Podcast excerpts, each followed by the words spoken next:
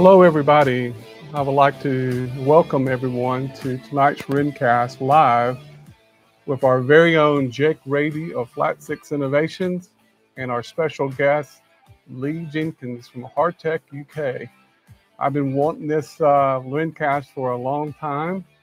Uh, this has been uh, a work in the making. I'm happy and I'm proud and honored to have these two gentlemen in the house tonight so we can talk about all things Porsche engines. But for uh, before we begin, I want to uh, talk about a few things that are going on um, with RenVision. And of course, tonight, if you have questions, please feel free to use the YouTube chat. Um, in the second hour, we're just going to reserve that time to answer any questions you have. If not, we'll just continue on with the discussion. So please do that in the chat box, not the comment section. The chat box, if you're normal uh, setup or YouTube, your chat box is going to be the right of the screen. So if you have questions there, please uh, do that in the chat box, okay? Now, coming up here uh, with the Knowledge Group, we have a, a webinar coming on this fall, and it's all about what's in my oil. Now, um, this will be presented by Jake Raby of the Knowledge Group, and a lot of people will think, well, is this a about a used oil analysis? It's really not. This is totally different. This is about people that are, are, looking in the canister or looking in the old, pulling the old sump, and they're seeing stuff in there that doesn't look right. Is it plastic? Is it metal? Is it big time detail about what you should do and how to evaluate what's in your oil? So that's coming up this fall. So I hope that uh, you will keep that in the radar, so to speak, and we'll try to make announcements uh, on Rennlist and on our Facebook page and uh, and other platforms. We'll try to keep you up with the uh, specifics on what time and date that will be. So that's coming up this fall. Um, now, there's a workbook that we just released. This has been uh, a great, amazing opportunity for me. and by the way, this is Bobby Mitchell. I'm the host for tonight's um, uh, Rencast. And I just wanted to say that this uh, whole M9X engine assembly video series has been a great experience for me. It took over a year of planning with Jake Raby. And we just re- recently released um, the workbook. And that workbook is a supplement to the video series. So it's not to be mistaken as a standalone guide, but it is something that you would definitely want to use if you're going through the video series. A lot of people like to make notes and they like the more the written more than they do, say, the video. And so they like to look at the graphs, the diagrams, and go step by step that way. So the workbook is, is the thing that you want to, to get if you have the video series. Uh, we have another book that we announced, and it's uh, Jake has written. And Jake, um, do you want to tell them about the new performance book that uh, you released? Yeah, so it it's it's in the works. Obviously, I'm I'm probably about a third of the way there. One thing that's really kind of being a challenge is a lot of the illustrated parts breakdowns and that sort of thing. I've had to reach out and get uh, a lot of help with that. Um, I'm not good at drawing things, and of course, I have got to have all original uh, content. Not like I go, go copy things out of other publications or anything that may have been shared from the factory. So it's all got to be original, which I wouldn't want to copy it anyway. But it's just a challenge to uh, come up with a lot of that. Uh, of course, having to go back through all the years of pictures that I've got of of things that we've modified, things that we've done, and find all those photos over the last 18 years and get them where they need to be in the publication. Actually, the content was was fairly easy because it's all memorized stuff. It's all in my notes too. Um, but it's it's all about the performance M96 engine. You know, it's a, a handbook. It's a guide, if you will. M96, M97. Um, it's not going to just go through and tell you how to build an engine. It's not an instructional handbook. You know, the the workbook we just talked about on the focus on M9X engine assembly. That's what that's all about.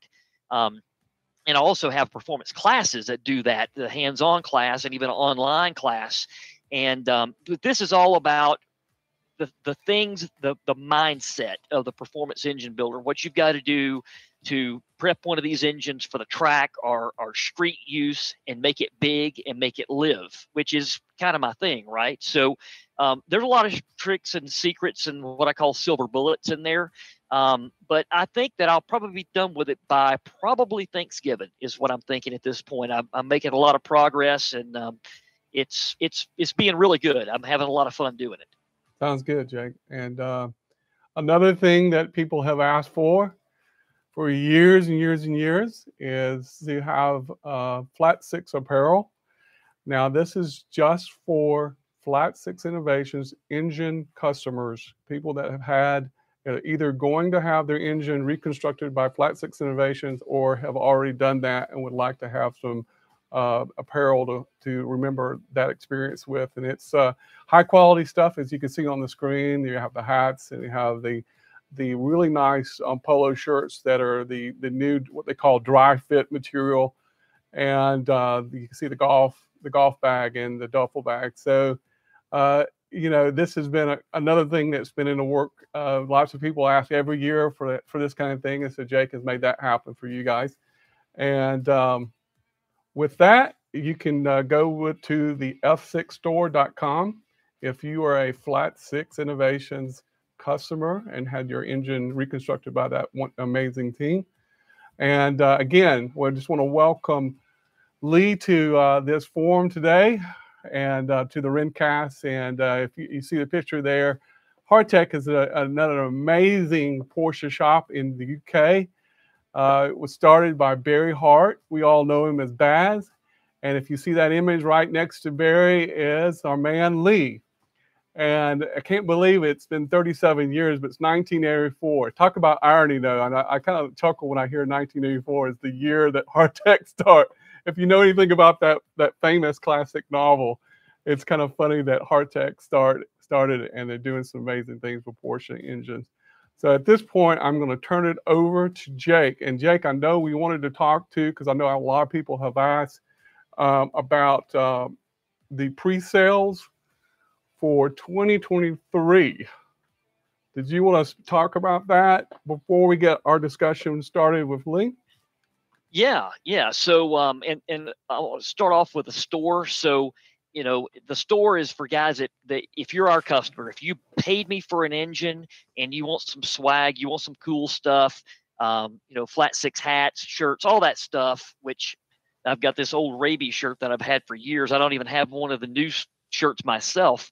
Um, but you can go to f6store.com and you can log in using the same login that you have into the website for our support system. So if you're a customer from years ago and you don't have a login, go create one and then send us a ticket and we will set your permission so you can see that store. Um, it's not for people that just want to go buy a shirt or a hat. And the main reason why we don't have the the admin support to to be able to support a, a, huge amount of this sales. We only want to sell this stuff to people who have our engine and bought it directly from us. So if you're a second owner, uh, I call those people stepchildren sometimes. It's not really fair, but if you're a stepchild, I can't help you. Um, but even though you got the engine, we still love you've got it. But we, our original purchaser is the guy that can buy the buy the swag. So um, there's cool stuff there. And there's also we we got uh, the billet coolant caps and billet uh, oil fill caps and a bunch of other little trinkets and we got some add-on stuff in there. So it, it's pretty cool to have a store like that. But I'm not trying to make it where it's into a, a major thing. Uh, we're just trying to keep it focused on our family, if you will. Um, so yeah, it, as far as engine sales go, I took on the last uh, job yesterday, so that that books us through all of 21, all of 22, book solid. Um, and now we're basically starting a wait list for 2023. And, you know, Lee and I are going to talk about what COVID has done to the parts supply and, and things like that a little bit later on. And I've been able to use COVID to my advantage to this point. And um, it's been a good thing because we were able to go in and allocate all the components we needed months and months and months ahead of time um, and we haven't been late with a job yet. But well, I take that back. There was one that camshafts coming back from the camshaft grinder were about two months late because they all got hit with COVID at their shop. But that's the only engine out of I don't know probably 80 that we built in that amount of time that that were impacted. But at the end of the day, part supply is going to be a problem um, because we have not seen a manufacture date on any new Porsche part that we use that is newer than March of 2020. That is the newest date we've seen. I don't know if Lee's been paying attention to that, but it is very clear that if these parts have been manufactured, that they are currently not being manufactured uh, or not got into the system, if you will. So we're going to talk a little bit about that. Um, but yeah, we're we're booked out. But you know, don't let that slow you down from sending in a ticket and getting in line. When I do this, I just start a wait wait system, and then we'll schedule a big Zoom with everybody once we're ready to open up 2023 uh, allocations, and it'll be kind of a chronological thing to to get in line for 2023 once we know what our part supply is going to be like once we know what the p- costs are going to be. Uh, even shipping is crazy. It's costing us about an extra $800 per engine just to ship components and and do processes. So uh, Lee and I are going to talk a bit, little bit about that too. Um, but yeah, so I mean, with that, Bobby, I think we just kind of get right in the middle of it, right? I'll jump in here to say, uh, uh, Jake and I were just talking about this before we started. We've had some storms coming through uh, Georgia, so I lost power uh, around lunchtime, and I was kind of concerned this was not going to happen today. But if it does happen, if we lose power, I can't do anything about that, folks. So we'll just relog back into the YouTube and streaming. So just bear with us. If that if we lose connection with streaming, it's the world of technology, you know, and the storms they just don't like it. So if, if it does happen, we'll just try to regroup. So just everybody be patient. I hope you don't run off. I hope you'll come back. But um, right now everything is smooth. There's no thundering lightning going on. So I hope that we're smooth sailing through this thing. But just don't forget, so, uh, before I turn it over to Jake again, I just wanted to say make sure that if you have questions, please don't hesitate to ask and do that in the chat box. I'll be monitoring that throughout these these two hours. Jake? So um, before we get started, I've already had a, a, a question here came through. Uh, hey guys, can I get store access? This just popped through, right? So if you're a customer, and this guy is an engine customer, actually building his engine right now, and he's a he's a good guy and I'm glad he did this because it reminds me that I need to say this. If you are a current customer and you have a login in our support system, you have store access. Again, you have store access. If you've received a ticket from us, if you if you've sent us a ticket, we've replied to it. We have already set your permissions for current engine purchasers and past engine purchasers. Go to f6store.com and use the exact same username and login that you have uh, for your password in the support system, and that will get you to the store. We already thought ahead and have done that to every one of those people before you open the doors on it. Okay. Um, so, again, if you can communicate through the ticket, ticketing system, like this fellow just sent me a ticket, then you have store access. All, all those people do. All right. So, for everybody out there that thinks that that Lee and I are going to be in here, we're going to butt heads together and we're going to raise hell with each other. We're not going to do that. I, I just want to let you know that this guy and I, we're basically almost exactly the same person, just in two different continents. Okay, because we see the same stuff, we share the same stories. Uh, we go back and forth with each other and and we always can understand the other guy because we've already seen the same thing.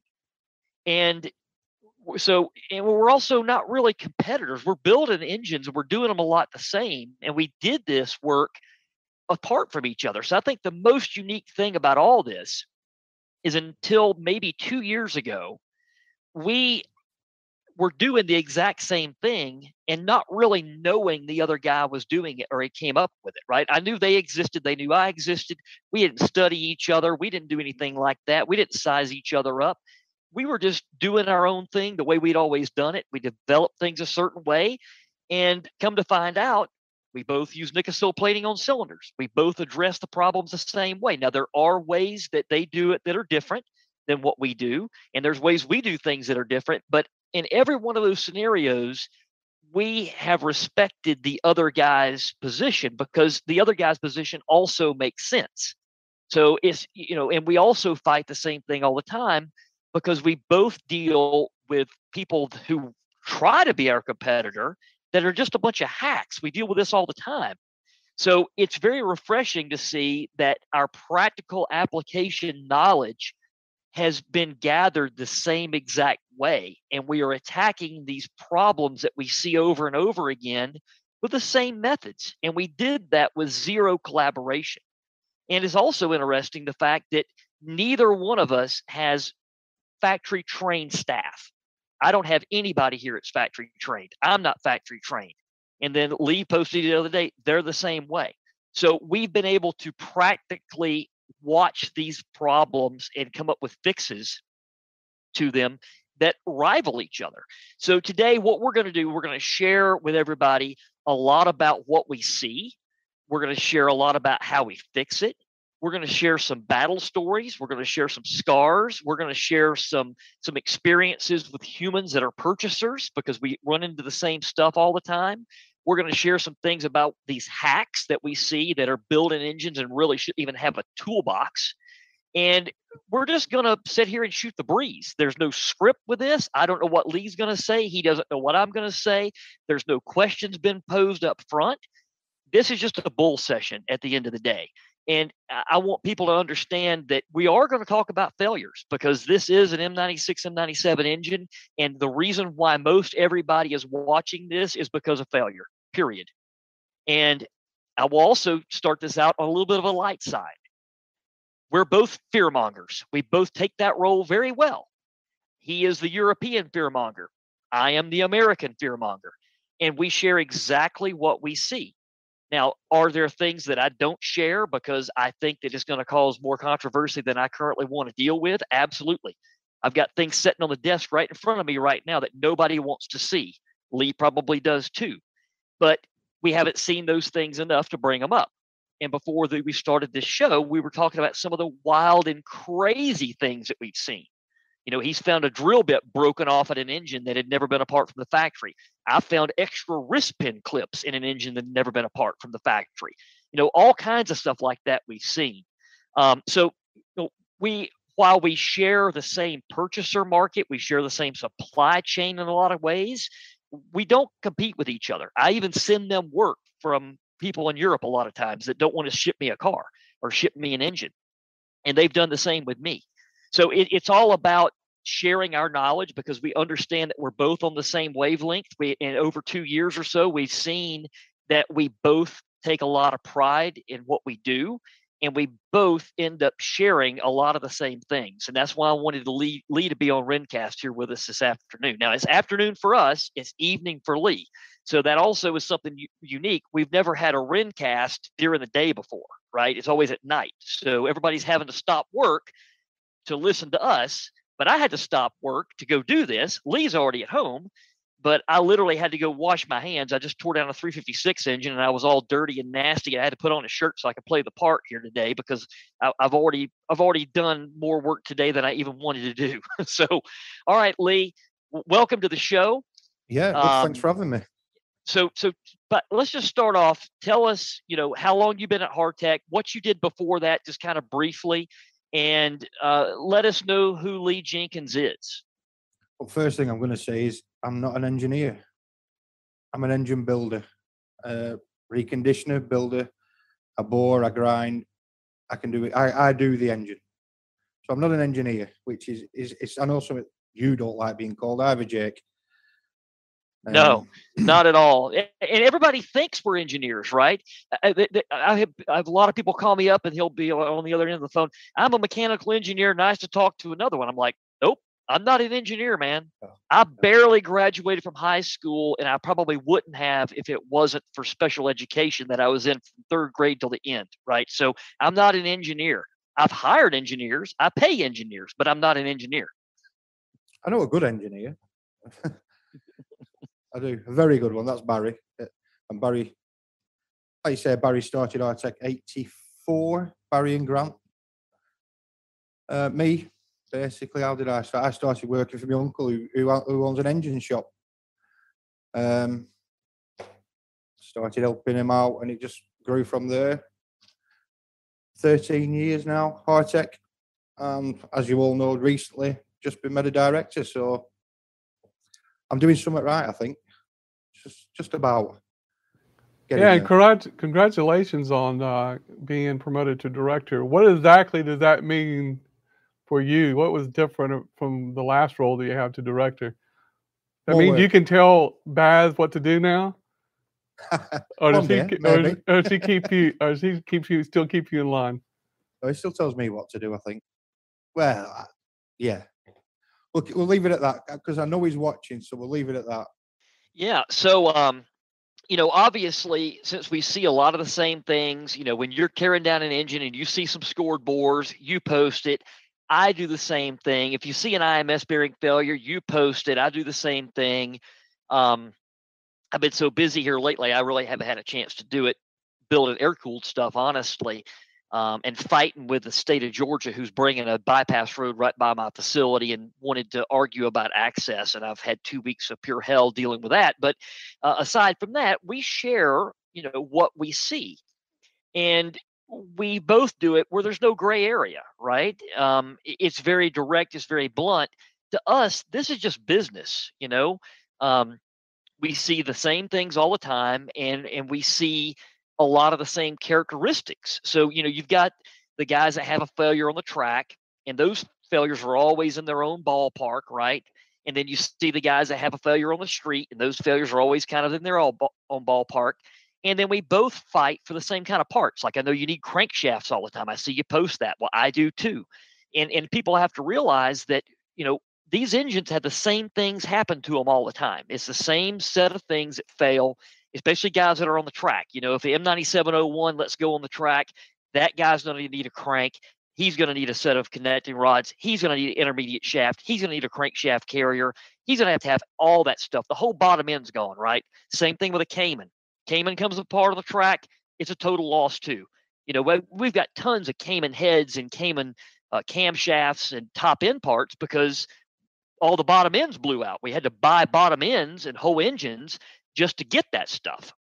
So that's another thing we share is that we we if anything sometimes especially if we were in the same country we would be in competition to buy the parts because you know that's a that's a challenge. So um, since COVID is getting ramped back up here and it's really big and bad here right now, how is it doing there? Are you guys still open and going? Are they trying to shut you down again? What's going on?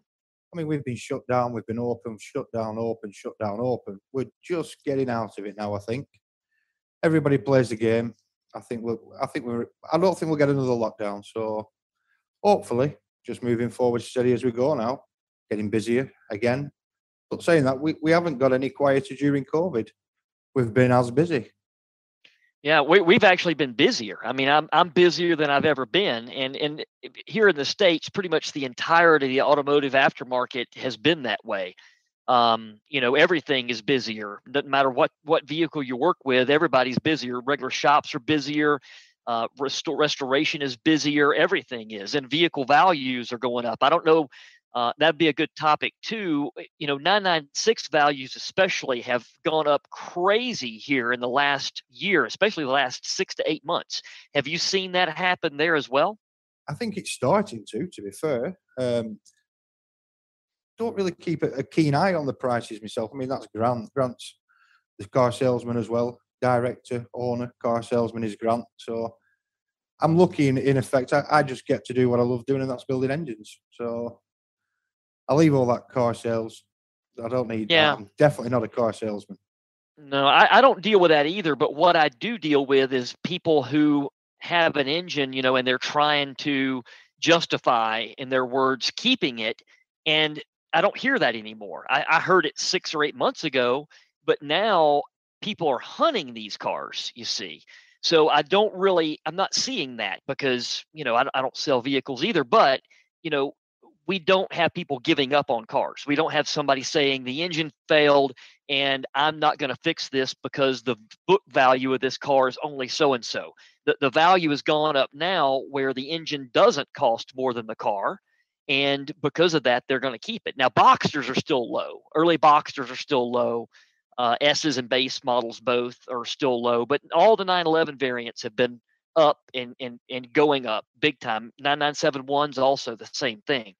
Um, but that's good because you know it it makes it worthwhile for us to do what we're doing. And people don't realize. I mean, it's been this way with Porsches and their value versus what it costs to build an engine for years. I mean, when I was doing 356 and 912 work and all that, 914 work, I was building a $10,000 engine for a three or four thousand dollar car all the time. That's been that way. Uh, that didn't just happen with these vehicles, and and the vehicle values really didn't just drop because there was engine problems. The vehicle values dropped because of when these vehicles were manufactured, and every vehicle of that era, sports car wise, dropped to the floor. They've all rebounded now, and the, and the M96 cars are rebounding. Um, but I think that's another interesting dynamic is that maybe the UK is a little bit slower to pick up on this tidal wave of uh, vehicle values over over the states. I, I, I get that. Yeah, I, I, mean, I've been looking at some adverts on the groups we're on Facebook. The cost of the cars, your side of pond, seem massive compared to what they are here. Well, the thing is, what I will say, I don't know if you find the same as well. If you've put an engine in a car over there, I assume that's adding more value to it as well, like it does wheels over here. I mean, it people does. advertise it, people advertise cars using our name. Yeah, the same thing here. And sometimes they advertise it false because you know we serialize stuff and we seal engines up and that sort of thing to prove that it's ours. Um, and we keep records on all that, obviously, just like you guys do. But there's fakes. You know, I tell people, hey, go look for this or what was the guy's name? I'll I'll tell you if I built that engine. I got 90% of them memorized. But um, but yeah, definitely. And it's not just the value of the vehicles increased, it's the marketability. That's the thing we see people that have our engine in the car that car is on the market for days and not weeks or mm. hours and not days uh, in today's market but they never get sold. People don't wait in line and spend this kind of money to go sell the car. Usually it takes a dramatic life change to lead to that uh, you know health issue a death in the family um, big time economic issues. It takes something to lead to that in most cases so not hardly any of them get sold but every now and then a guy wants to go to a turbo or whatever the case may be, or just change over to a different mark altogether, and he'll sell his car. Um, but yeah, the marketability is definitely a lot different, and and we we know that that's making an impact on that vehicle's value and marketability because as soon as a car gets listed, the customer doesn't have to tell me it's listed. We're going to start seeing tickets roll in from people wanting to buy that car. Hey, is this a real thing? Is this a real one? Do you have records on it? I'm like, here's a link on the on the website. Go look at it. I, I can't I can't deal with all my stepchildren. Sorry. it's quite crazy though. I, am very I'm I can tell you if I built that engine. I yep. have to look at it. I only have to look at it, and I can tell you if I built it or we built it, should I say? Well, it's another another good one is this. We also can tell which of our quote unquote competitors have built an engine because of the sealant they use, how dirty the, the crankcase is, um, how much extra sealant they used in places they shouldn't have used it, um, where they put certain marks on the engine. I had a guy last week want to send me an engine to have it built, and he he bought an engine from somebody else. He didn't know who had built it or whatever, and he was going to use it for a core. And I'm like, I'm not even going to take it for a core. I'm, I do not build engines that way. I'm going to build that engine, but I'm not going to build it because I can see where the where the the heat sensor tabs are on it. So they, I, I could tell exactly from 20 feet away which one of these competitors, so to speak, had built it. And I'm like, don't even bother sending it to me. The guy's like, oh. You're not going to look at mm-hmm. it? I said, I don't have to look at it. I know that everything inside of it has been compromised to the point that I can't use it. So don't even bother. no. Two giveaways silver spray and heat tabs. No. Yeah. It's not been yep. done by somebody who knows what they're doing, hasn't that? Exactly. The silver spray paint's a good one because you know they, they don't even clean underneath it, right? No, they no. they just paint right over the dirt. And then when you put the thing in the wash to after you've torn it apart, then you got this it looks like gray camouflage. It comes out of the ultrasonic cleaner and it's got this stringy paint hanging off of it and grease and it's just a, a nasty mess. They look good they look good in photos, which is the idea, I think. Yeah, you know, it yeah. looks it looks clean. Um, clean yeah, it, it's artificially clean. So, you know, with that being said, you know, we can sit here all day and talk about that sort of thing and, and what people have done. And, and the thing I want to say is I remember when we got nothing but virgin engines, right? Everything that was out there was a virgin. the only people that had been into it was a factory. Nobody yeah. had built it before. They hadn't repaired it before. And I remember all my guys, we've been working on air cooled stuff that was old for years. We started working on these things, and I was the first guy here that started it. And, and I was doing it in hiding, actually, believe it or not. I had a, uh, but in my main building, I had an area in the back that nobody ever went to customer wise ever. And I had kind of the mad scientist workshop back there with all these M96 engines pulled apart because I was trying to determine whether I wanted to work on these things or not. And all my air cooled employees are coming back there a couple of times a day and they're like, well, what's this? What this is crazy. It doesn't make any sense to me. And since then, I've trained all those guys on these engines. They actually are better with them now than I am because I've kind of gone full circle and went back to air cooled stuff. But we were talking so much about how cool it was that we were pulling engines out of junk cars and they weren't even dirty. That's how long ago this was. The cars hadn't had time to get dirty yet. But then all of a sudden 20 years has passed and it's like how the hell did that happen? How how did these things get dirty now? How are we having to restore these engines now? We remember when they were brand new. Have you had thoughts like that? Like, man, I, I remember before there was any hacks and people half-ass building these engines, and you could just take something apart from the factory and just put it the way you wanted it. Yeah, well, like you say, you you go back that so many years, it was you were taking them apart, and it was just standard, standard, yeah. Uh, like it was out of the factory. Now we're taking them apart, and we've badly fit steel liners, people, all sorts of, like you say, hacks, basically. It, they're not repairing it; they're just making it do. They're not. They don't last. Can't get through to people that what what they're having done and, and paying you get good money for, they're not lasting. But people seem to want to go let hacks at it, and I, I don't get it. Why would you want to pay twice? Like I was saying to Bobby earlier, people are having to pay twice because they're just not like you because they think we're fear mongers, like you said. But we're not. Yeah. I can't show I cannot show you something I don't do. I could I could lie and say everything's rosy, but it isn't, is it? No. No, I'm I'm the same way, and eh, you know we'll get on the steel cylinder rant here in a few minutes. Obviously, we could do a whole sto- whole show about that because almost all the people that are doing these engines and they're doing them quickly and they're not taking time with them are using the steel cylinders. Now, the fella in Germany, uh, Jarno, he he impresses me with what he's done right? Very good, very good. Because because I really and I hope he's watching this because I watch what he does, and and you know the iron material he's using for his cylinders, that Mercedes material. I've got several Mercedes engines of my own that have that material. You can't wear it out, right? But every attempt I've seen of doing that, and I'll have to tell you, I built an iron cylinder engine a few years ago trying to make it work. I wanted to see if I could make it work and I couldn't. The expansion coefficients, if I, eh, let's just put it this way if I had really low standards and I could deal with blow by compression and I could deal with low manometer readings and I could deal with oil consumption and I could deal with all those things, it would work. But it was loud. It, it, it, it, you know, I would love to know what he's using for running clearance and what piston material he's come up with because he's clearly making it work. But it's not cheap the way he does it either.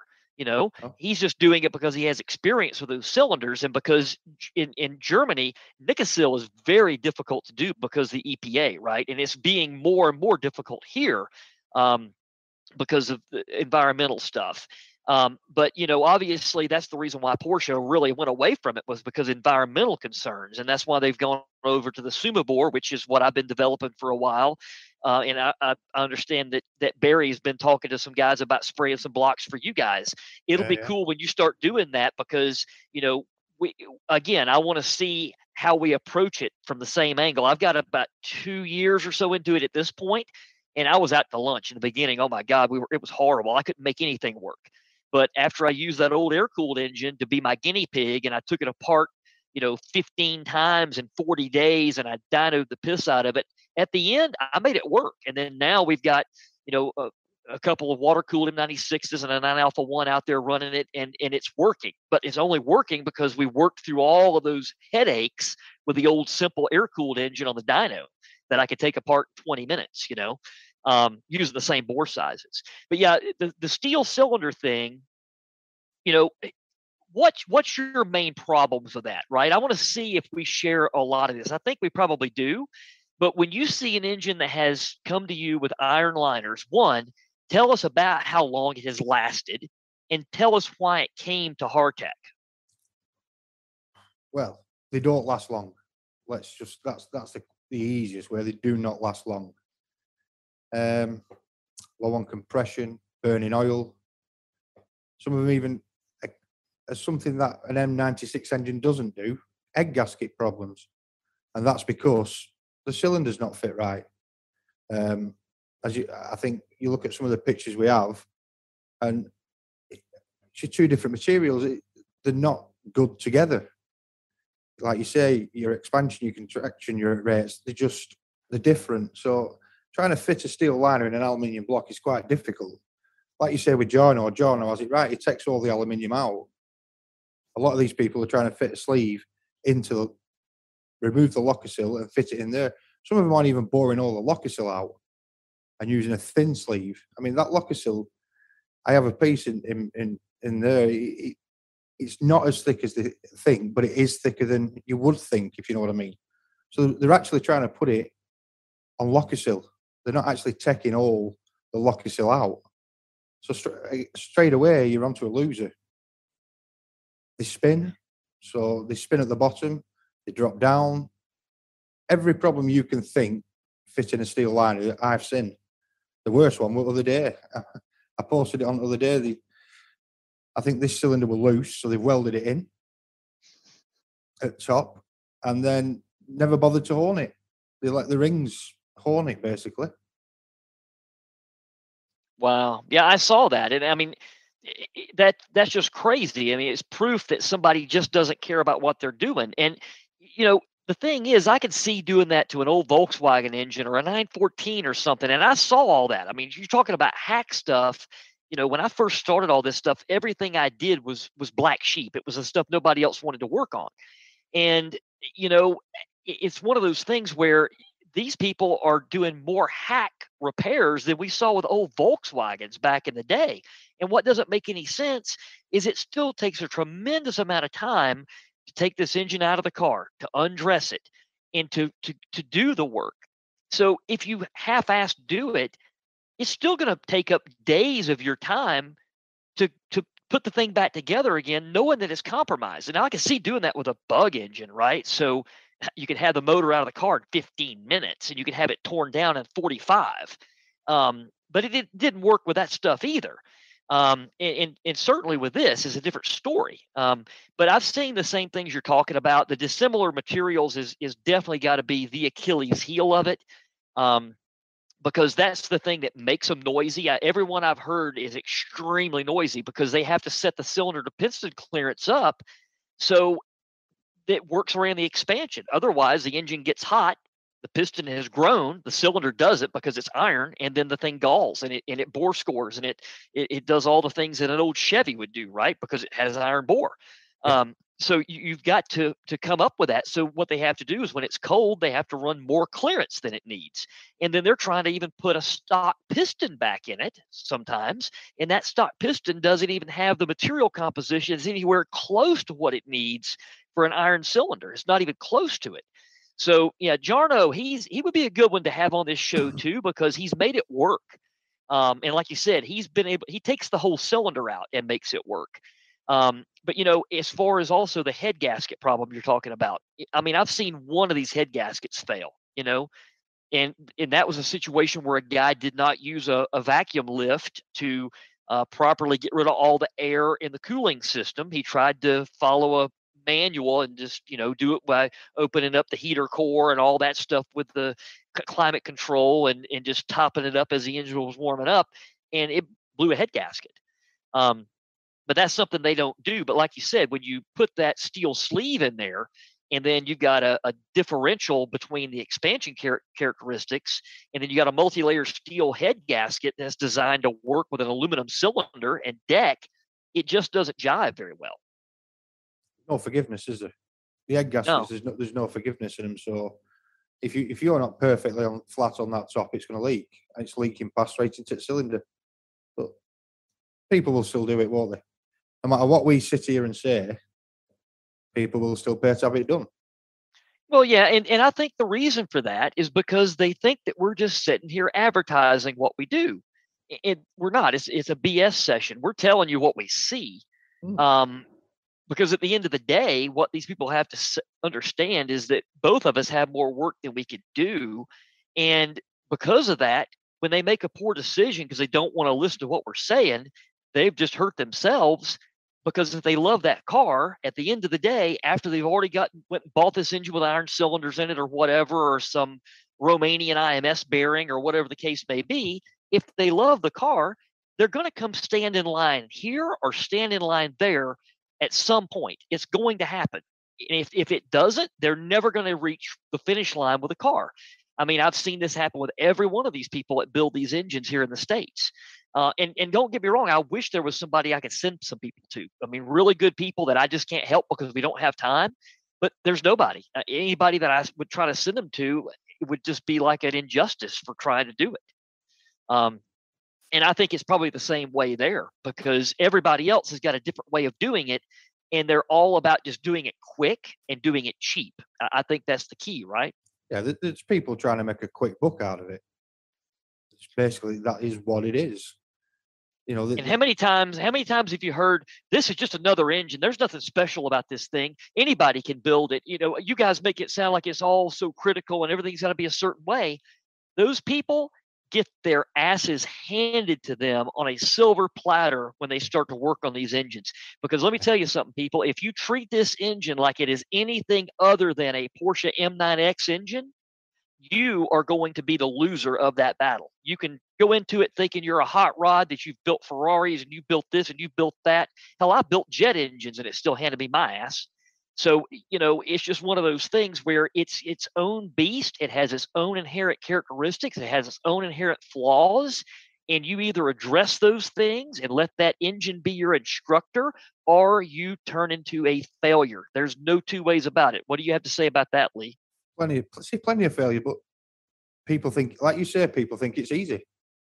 It's it's an engine. It shouldn't be hard to do. We can do one. I mean, as you've seen, and you do it, I do it. I, the number of people uh, questions we're answering on, online on the forums, helping people. I mean, I, I, will give a shout out to Finn, who's doing his the man in the garage. Uh, get oh, well oh, yeah. soon, get well soon, Finn. I know you've just had a bit of trouble and you've been in hospital. He's a lovely bloke. He listen, he's listening. You know, I'm, I'm trying to help him through, and he's listening. If people will listen, it's easy to explain and it's easy to show them. That, that's my biggest thing. If you if you want our help, listen. Yeah, and and and again, it's one of those things where how many times does somebody send you a message or something, and they argue with the answer? like you know the guy asked you a question and obviously he's he has a preconceived idea right he, in his mind it's going to be a certain way but he just wants to see what you've got to say but he does not listen to learn he listens no. to respond yeah right? He, and then yeah, and then he will come yeah, he will come back and argue with the answer. I'm like, well, why the hell did you even ask me the question? You already knew the answer and you won't listen to what I had to say anyway. At that point, I'm done. I'm not they, helping they, you. Sorry, dude. They usually try and give you the answer they want from you in the question. That's yeah, what I find. Can, they message you and it's like, I have this problem, this problem, and I, I know it's this, but what do you think? Why are you asking me? Yeah. You know what it is. Why are you asking me? You know what the problem is. You've told me there. That's the problem. So whatever I'm going to tell you, not going to matter because you're not going to listen to me. Yeah, I, I can't tell you how much we share that trait as well. I mean, it, it happens all the time. And you can tell just by the way this guy starts the question out if he's one of those people that is listening to respond instead of listening to learn, you know? And um, it, it, mostly it happens with IMS bearing stuff, right? Because people, and, and uh, here here comes the fear mongering, right? I'm the American fear monger, present and accounted for. Okay, if you I'll, I'll if you want to call me fear monger today, I'll let you have it. You're getting the fear monger. Okay. Um, at the end of the day, they don't want to accept the fact that they need to address something with the IMS bearing. Okay, something needs to be done, and, let, and, and we agree on the fact that if it's a car that has an M97 bearing, the large diameter single row, just drive the bitch, just drive the car. Don't worry about it. I've only seen like three of them fail in all these years. I don't know how many you've seen, but they just don't fail. You know, No. don't bore out the back of your crankcase and put in a Romanian bearing or do some crazy something like that. Just drive the car, change the oil frequently, and drive that car. Okay. Yeah. But the guys that have the early cars and now dual rows are failing actually more than single rows because there's this preconceived thing out there that oh i've got the early car i've got the 99 or i've got the 2000 it's got a dual row i don't need to worry about this thing and that's only the later cars but that was the case a few years ago but now those cars are the only ones we're seeing that fail because all the single rows have been retrofitted. I mean we hardly ever get a single row bearing failure call these days. And the reason why is because there's been about 60,000 of those cars in the States have been retrofitted that we know of because it's had the stuff put in it that I've invented, right? So we know about how many have been fitted with that.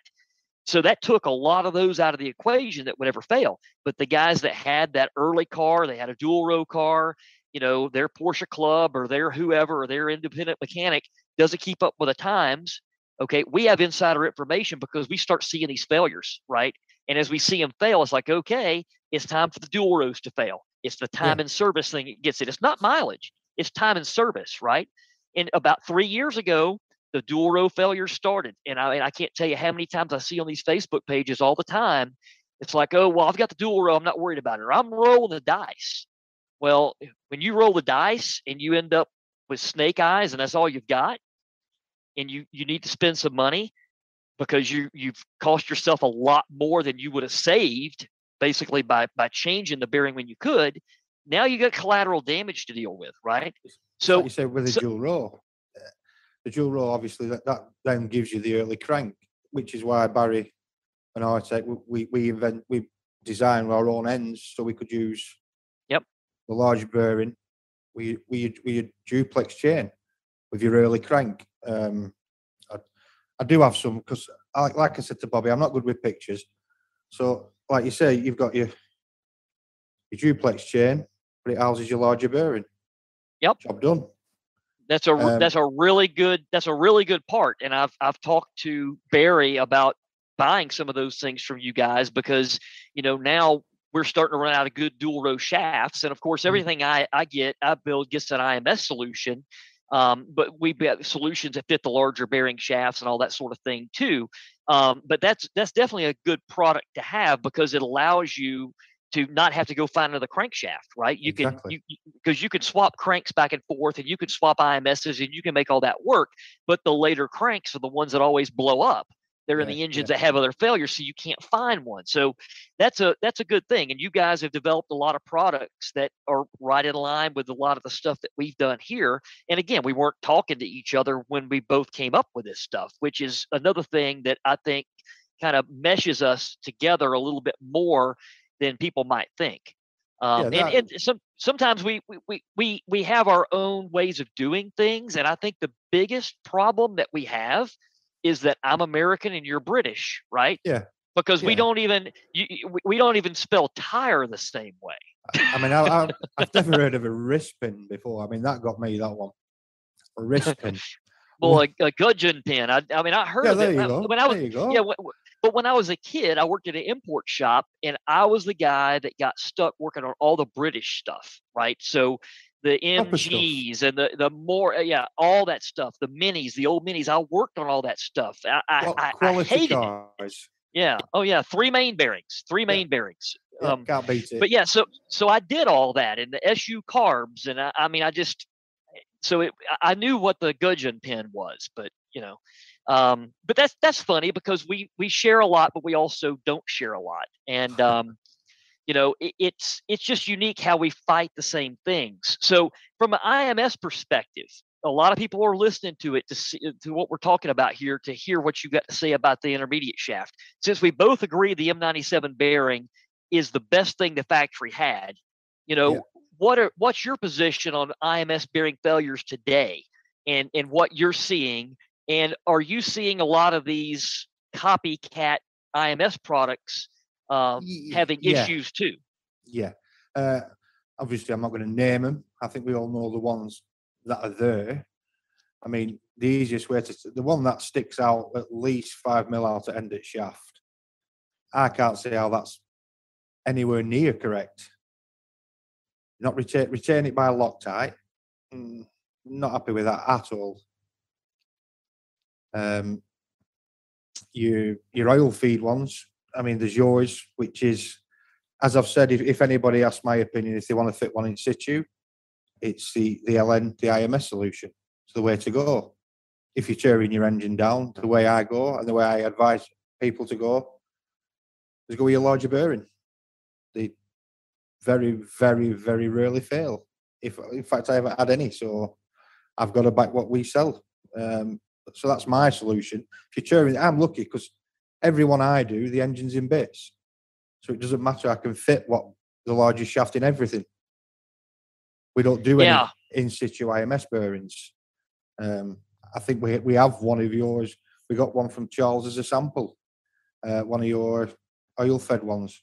It's a great product. I'm not going to lie. It, it is, but it's not what we use. If you if you come to Hartech, you will get a larger bearing. And that's and I respect that. And and the thing is, that's why the M97 diameter of IMS solution was was come up with and is a product now. And we, that that can be put in a couple of different ways. There's an adapter sleeve, or there's actually a, a larger diameter bushing. It's the same solution. It's the same flange. Everything's the same. It's just got a, a larger bushing. So, um, you know, a lot of people don't understand the differences between um, some other products that have a oil feed and the IMS solution. The IMS solution is a plain bearing, right? It doesn't have any more balls. It doesn't have any rollers.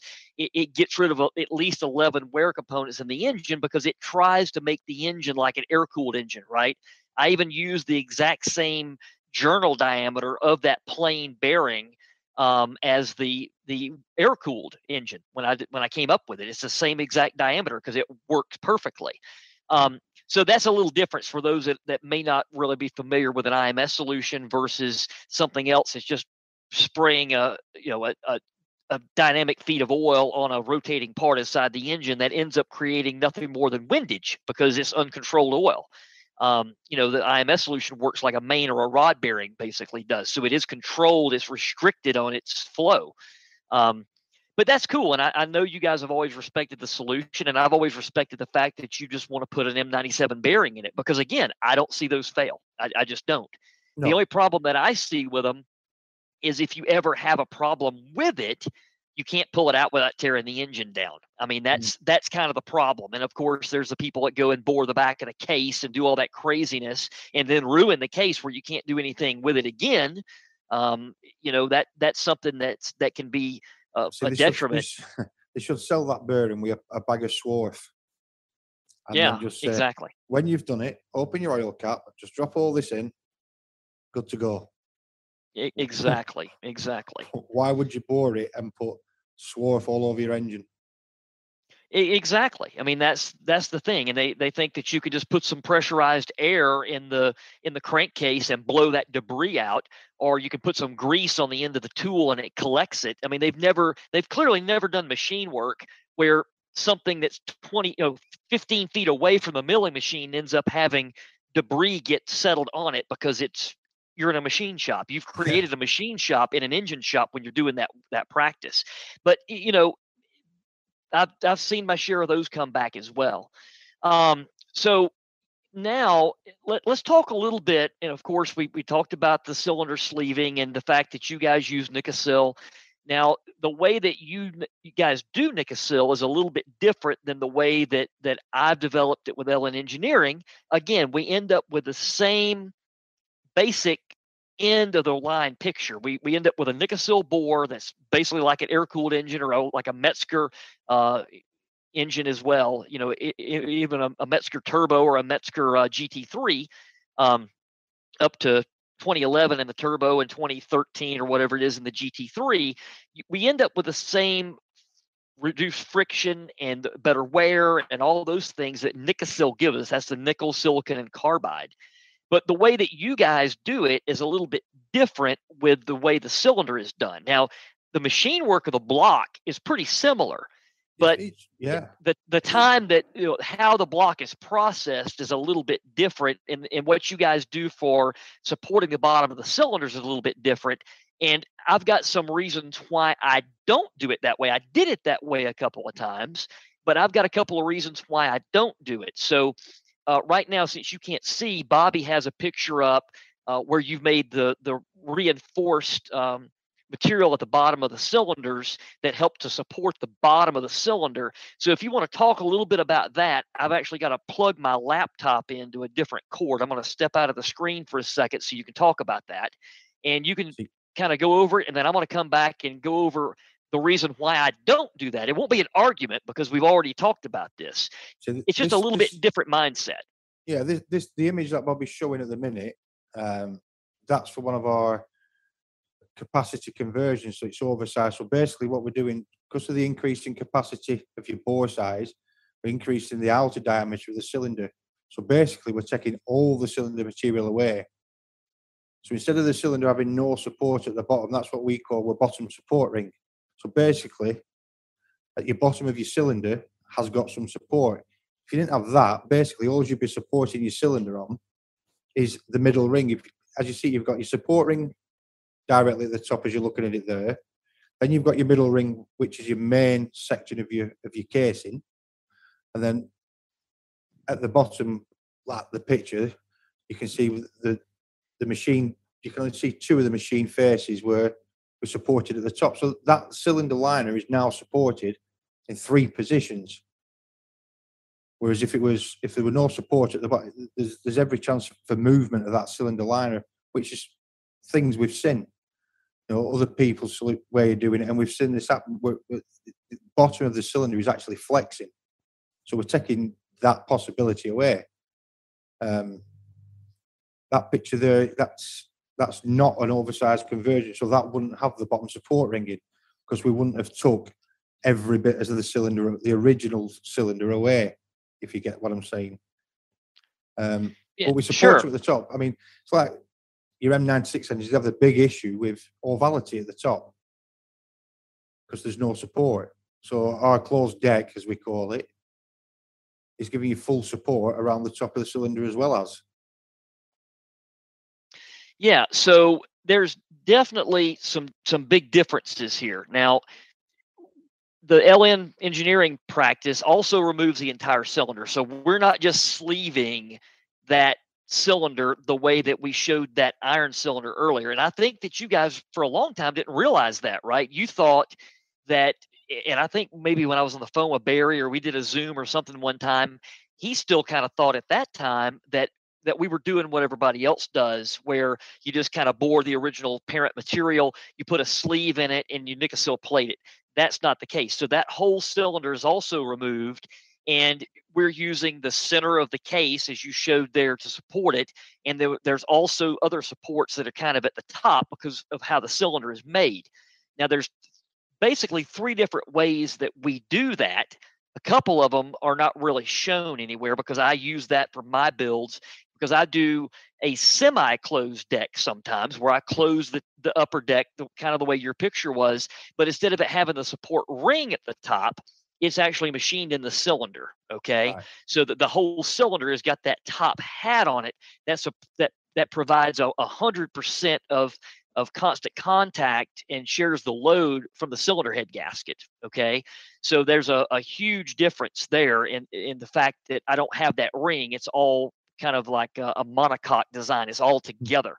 And then there's actually an O-ring that goes in the cylinder where it goes through the middle of the block there. So when you machine that area out, there's an O-ring there. Now, the the cylinder material that we're using for that, we used to use it to still do in air-cooled engines. So it was it's the exact same material that we had developed years and years ago since 1999 with that and we did crazy stuff with that cylinder material. I've I've made cylinders that were a, less than a millimeter thick, and they still held up on an air cooled engine. Um, at 107 millimeter bore size, we didn't have any more room to go, and it still held up. And that material, the way that Charles has specified it and had it made, it doesn't move. So that's one reason why we don't really bother with anything at the bottom like that support rail because what you have to remember everything here i mean it's we have a heat index of 105 here today right? So i think our environment that we operate in in the states is another big determining factor about what we do because you know here there's places where our low temperature of the day is higher than you're ever going to see in Europe for a high temperature. You know what I mean? Um, and and almost in all the areas where these cars are constantly used the most are high ambient temperatures. You know, Texas, Arizona, um, Southern California, Florida, where you got humidity and you got heat, and it's that way like eight or nine months out of the year. You know. Uh, it could be 90 degrees in January. Uh, we've seen that many times. I've seen it be 85 degrees here in Georgia in January before. Uh, we were in shorts last year in January, Christmas time. It was crazy. Um, so the heat does matter because I've always really worried about coolant interchange and getting the coolant around the entirety of that cylinder. And then on the bottom side, you know where the oil needs to be to do its part because part of the bottom end of the engine is oil cooled as well as the top end being water cooled it kind of shares that that load a bit. And knowing these engines always have high oil temperature issues has always been a problem. So that's one i think that's made probably the major difference between how we address those two things because we're having to address it based on the material that we're using and how we've been using it for years and the fact that we have all these high ambient temperatures to deal with where you guys of course are doing it your own way and you've got your material and you've got the, the ways that you do it and at the end of the day it works for both of us equally well because we don't have problems right? No it's, it. it's not like anybody nobody's sending a Nikasil block to a shop that does iron cylinders because the Nikasil didn't hold up. It's always the other way. The yeah. iron guy ends up sending his engine to the place that does Nikasil because the iron didn't hold up. Exactly. I, I don't think i've had anybody ring me and say they've got one of my engines or one of our engines or one that Barry built before I even worked there. And like you say, since 1999, Barry's been building these even before I got there. And yeah, they don't come back. Uh, yeah, I have that question all the time. Yeah, yeah people ask me. Yeah, I mean, people ask me all the time. They're like, you know, um, what's the you know, what's the how long does one of these engines live? And I, and I tell them, I honestly can't answer that question because I have not had one wear out. You know, we we've we've had a few come back. Don't get me wrong. When you do a lot of work and you you push the envelope. I mean, I'm at 485 horsepower now, right? I mean, we're pushing the envelope. I've taken a, a 2.7 block that used to have an 85 and a half bore. We've punched that thing out to a 104 millimeter bore in the same block and, and that engine went from making 200 horsepower to 485 so we push the envelope and yes sometimes things don't work right but at the end of the day usually there's a human factor that came into that where somebody missed a shift or somebody got it hot or somebody did something that a lot of times they're not honest with you about even though they don't know we have ways to follow what they've done um, and see if they missed a shift or see if they took it to the track when they really didn't um, there's things that happen, right? I mean, you, if you haven't built an engine that has failed, you have not built enough engines. And, and I have to remind myself of that every time we see something new, right? We saw something new with a cylinder head a couple of weeks ago and it, and it bit me in the tail. And I'm like, we haven't seen this before. Well, the first thing that comes into my mind is we finally did enough, right? You do it enough and you're going to see it. And that's the, the edge that you and I have over people that work on cars and they have a normal repair shop and they just try to build an engine once or twice a year. Those people don't see these problems all the time. They don't know how to correct their process or how to make their thing better because they don't want to make the mistakes everybody else is making. They don't get to see enough of those bad cases to change what they've what they're doing or what they've got going on. So when you do the same thing all the time and you do it at a specialist level, it's like medical, right? Here in the states, your regular family doctor is a general practitioner. You go to him if you sprained your ankle or if you got a cold. But if you have a cardiac problem, you go to a, a specialist. Well, you and I, we're the cardiac guys, right? I, I don't care if somebody comes in and their radio doesn't work. I, I don't I don't think they should even be listening to it. They're driving a Porsche. You got a six cylinder orchestra behind you. Turn the freaking radio off. But at the end of the day, I, I don't care about the car. I care about the engine. I'm not a car guy, I'm an engine guy. So eh, there's a big difference there. But when somebody tries to take on the role of engine builder and they don't do it enough, they don't have enough feathers in their hat, as we say, and they haven't failed enough to learn what they shouldn't do. What, what do you think about that? Definitely. I mean, they don't do it right. It's so plain and simple. They, they, without wanting to sound, I don't know, big headed, they are, when you've built as many as the likes of I have, you have, Barry has, other lads at our place who have built them as well. When you've built enough, they are easy. Um, it's like the discussion we're having with all this Zoom meeting with Bobby about doing this and doing that, and I'm thinking, please just let me build a Porsche engine. Uh, computers, they're not me. Give me a Porsche engine, and I'm I'm happy. Yeah, I'm I'm the, I'm the same kind of way. That's why I hate to be in the office. I mean, I walked in my office for the first time in in many weeks, two weeks ago, and my office was dusty because I, I don't go in there. I don't. Uh, my computer is like five years out of date. I don't. I don't even go in there. I, I want to build engines. I didn't start this place because I wanted to be a business person. I started because I wanted to build engines and not have anybody tell me how to do it. Right. Um, all right. So Bobby is going to queue up a video we have of the Nikasil process. So this will help everybody understand because we showed some pictures of what you guys have done and kind of how it's done. So Bobby's going to cue this up now. You can see from people that, you know, when when people are sitting back looking at the difference, it's dramatically different the process that's done to, but at the end of the day, it's the same end result, right? I mean, we're we're, we're still ending up with a nickel silicon carbide wear surface. We still have a piston ring that's complementary to that. You have the friction reduction, you have the wear reduction, and you have that soup that we talk about for a proper ring seal. People don't realize how long it takes to get this right. I mean, you know, Barry and I were talking about it one time because again, we weren't developing this stuff together. We, I think both of us would have gotten it done a lot quicker and a lot better if we were, because we could have shared some of the same things. And I think as as SUMEBore continues on, we may end up doing that later. Um, but at the end of the day, no matter how you get to the final destination, you get the benefits of Nikasil, no matter if we do it here or if you guys are doing it there. Oh, definitely just what you've only got to look. I mean, that that's our cylinder. Now, to me, that doesn't look a lot different to what yours did as they were putting them in. Yeah, it's eh, eh, there's there's not a lot of difference there. I mean, and and I've, we actually have one. I don't have a picture of it now because it's it's something that's only done on my R series engines, the really big bores, like something over a 101, where where it is a semi-closed deck, right? Mm. Um, but it actually has ribs that are similar to what you're talking about there with that one, where we're trying to get some extra coolant interchange yeah. around it because it's such a big diameter bore. I don't worry about that if it's not over 101. Um, because we've never needed to, even running in crazy ambient temperatures. But you know it, that that cylinder it has a lot of the same characteristics, and because we're removing all the material out of the block with each process, I mean it's almost exactly the same same end result. Yeah, definitely. I mean, I've just got it in front of me because I brought some stuff home.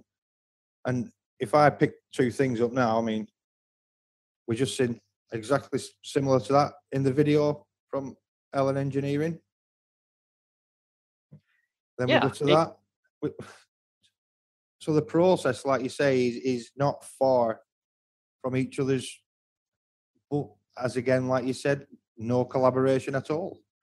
So it's crazy well, how I think that what it is is a testament to how people who think practically and have a lot of common sense and have worked on things for a long time and don't let education get in the way to be quite frank with you because uh, you know engineering is what led to a lot of these problems and manufacturing engineering led to a lot of the problems that we practically solve. Um, but when two different people on two different continents can get the same end result never talk to each other, never see each other's pictures, never see each other's emails, and not talk to each other for at least 15 years and come up with things that are that close, it screams that it just makes sense. It works. Yeah, absolutely. I think that's the one thing you can say. Both solutions to the problem work. Does it matter? Yeah, because you're you're ending up with the same result. You're still ending up with a nickel silicon carbide plated bore. It's not coated, it's plated. There's a big difference there. All right. I mean, there's a big difference. Now the SUMEBore is a coating. And when Yeah. you start playing with that stuff, it's a whole different world. It's it, I love it. I'll get fired up on SUMEBore because it's just it, it makes me happy that we can use a modern process and that we have something to go to when the environmentalists win. They're going to win. It's going to happen. Here in the States, it's going to happen sooner rather than later. I mean, it's steamrolling right now. And, and just so everybody understands, the plating process for Nikasil is a lot like chrome plating. And I want anybody to go find a, a local chrome plating shop. Like when I was a kid, there was a chrome plating shop at every town, right? People chrome plated bumpers and they chrome plated all kinds of stuff. You won't find it today. In my state, I only know of one chrome plating shop. That's it. Everybody else is closed down. And it, it's the waste that comes from from the plating process. It's all the acids that are used. It's very harmful for the environment. So what we're doing arguably is going to help the, the environment when when we have to go to it. But we're making a very small footprint in the overall environmental impact of of any kind of plating. Um, but at the end of the day, all my goal is is to have something that's already proven, already worked up. We got known ring packages, known clearances. We've got good results. We're making at least the same or maybe more power with SUMEBore, and we've got something we can fall back on. Because if we don't think about that and the environmentalists win, well, we're stuck doing iron cylinders, and that's just not going to work, right? That's the only other way to go. It's it's either SUMEBore or iron cylinders. We know iron cylinders are not going to be the answer. Um, so that's why we're doing that. But it's it's just for the future, and and we have to think about the future today. Um, so with that being said, um, you know what what are you seeing from um, some of the challenges with component supply? Right? Have, you guys had any problems getting parts in the UK at all with COVID and, and everything else? we, we, are struggling certain things. I mean, uh, the chain, the intermediate shaft to crankshaft HyVo chain back order, no actual date as to when we're going to get them. Luckily, we have a good stock, so we're not struggling. It, it's certain silly little things, really. Nothing, none of the major components we're struggling for. The only other problem as well with, with the Porsche is the costs. Um, I mean, we were talking other day, weren't we, about the VarioCam units and trying to develop some way of making them between us because the cost of them is ridiculous. And that I'm seeing, we've seen, started to see more of them fail. I know you were Yep. saying you've you've seen more than me. It's it's happening. So I think that's Yeah, and to clarify that, so everybody just so you understand which units we're talking about, the five chain engine, the cam adjusters, right? They they have the real problematic wear pads that give you big chain, you know, chain uh, camshaft deviations, and and they're between they're situated between the intake and exhaust camshafts on the 996 up to 2001, Boxster up to 2002, and that thing will fail. You get a cam code. You'll change the sensor. It's really not the sensor. The problem is the cam is not actuating. So um, the, the, the, the sensor is actually reporting correctly that you have a cam deviation. So this not the sensor itself is failing. It's the fact that the cam is not moving. And then you'll do a cam deviation check and it comes up 23 or 25 degrees out because that's how much adjustment is in that unit. Then you find some weird kind of mint green looking stuff in your oil. That's the seal out of the inside of that uh, cam adjuster unit, and then you've got to pull the cam cover off, remove the camshafts, and change that unit. Um, those things are like eleven hundred bucks now, right? So, um, and, and they're not going down, and there's also a limited supply of them. And we've been seeing them fail pretty hot and heavy for about the last three years. And now Lee's just starting to see them fail. Again, I think that's probably the oil temperature issue because here in the States, it's so much hotter and it's hotter for a longer duration of time hot oil does not do those seals inside that unit very very good at all um, but he and I have been talking about how to remanufacture those units or perhaps make a billet replacement for the body, which I've kind of been working on loosely. He's cut one apart, I've cut one apart. We really haven't collaborated on about what to do with it yet. But Lee, I did come up with a way to, to easily remove that um, that end that holds it together. You know, that thing is a real bear to get apart. So I treated it like a valve seat. I just took a MIG welder and I MIG welded around it and it made it shrink up and it comes right out. Just so you know. So, you know, it, I treated it like a valve seat on a 914 head where you just weld a bead around it while it's still hot, you yank it out. That works really well. I've done it like three times so far. Um, and I think I've come up with a way that we can put it back together again too, because getting it apart is the challenge without damaging that body. And mm. then I've looked at a couple of solutions here for the seals. Um, trying to find seals. That's a, that's a weird kind of Viton material. And I found a brown Viton material that is almost got the same characteristics of what I think that green stuff is. So again, that may, may be the first thing we're able to kind of work on together and try to come up with that. Because again, paying 1100 bucks for a factory part that might not even be available really isn't a wise decision. You know, if we can make cylinders, we can make all this other stuff, we can make IMS solutions. Uh, hell, I've even had to make timing chains. You know, we've had right now timing chains are hard to find. I bought every one in the states, and we buy everyone we can find.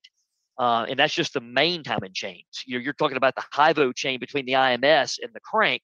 We're also having a hard time getting those. But again, when COVID kicked in, we had to take care of the people we had jobs for, and we bought everything we could.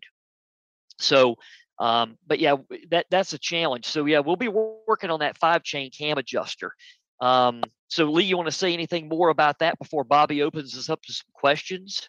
I think I think we'll uh, we'll wait till we get that nailed before we and then I think we might have to talk about that again so people can see where we have done and what we've done, and then they've got a product there that they can use.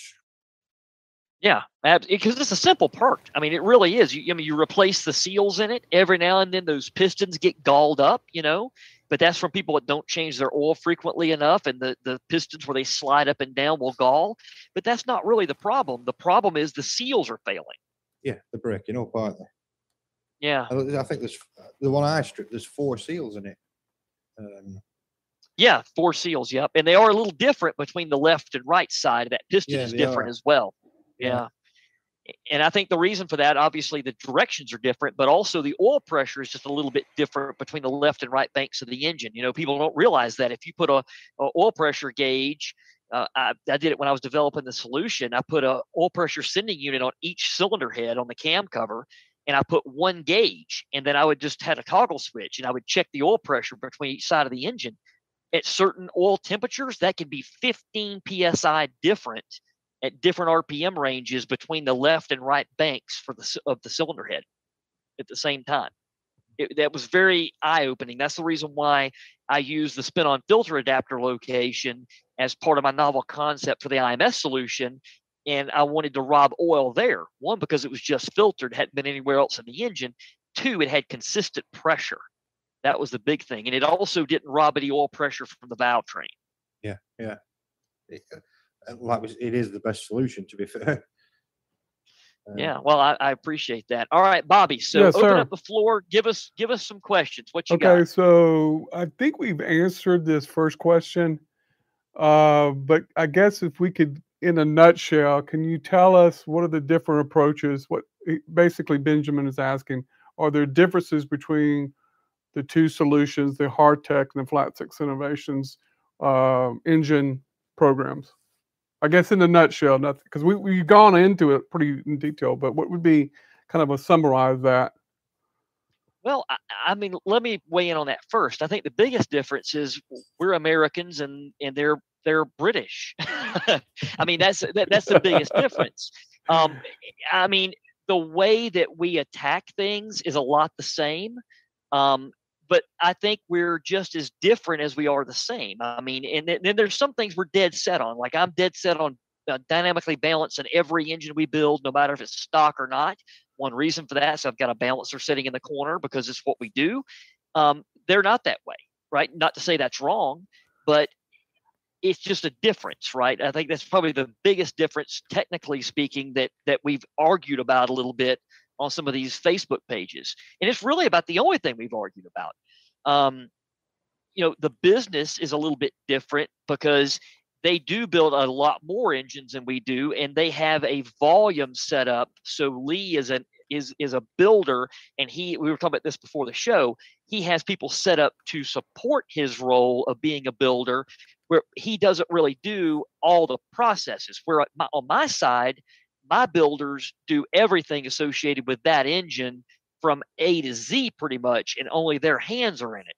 Not to say one way is better than the other, not to say one way is more profitable than the other, not to say one way gives a different accountability or responsibility than the other, but it's just a difference. Um, Lee, what do you think about that? I think one of the biggest differences I see is is how you book your work in as well. I mean, you know, as we've spoke to about before, you know what you're building. sorry, in eighteen months' time. I don't. Um, it's like at minute. I mean, between myself, uh, Ryan, Craig. I mean, there's there's about six of us involved in the actual engine process.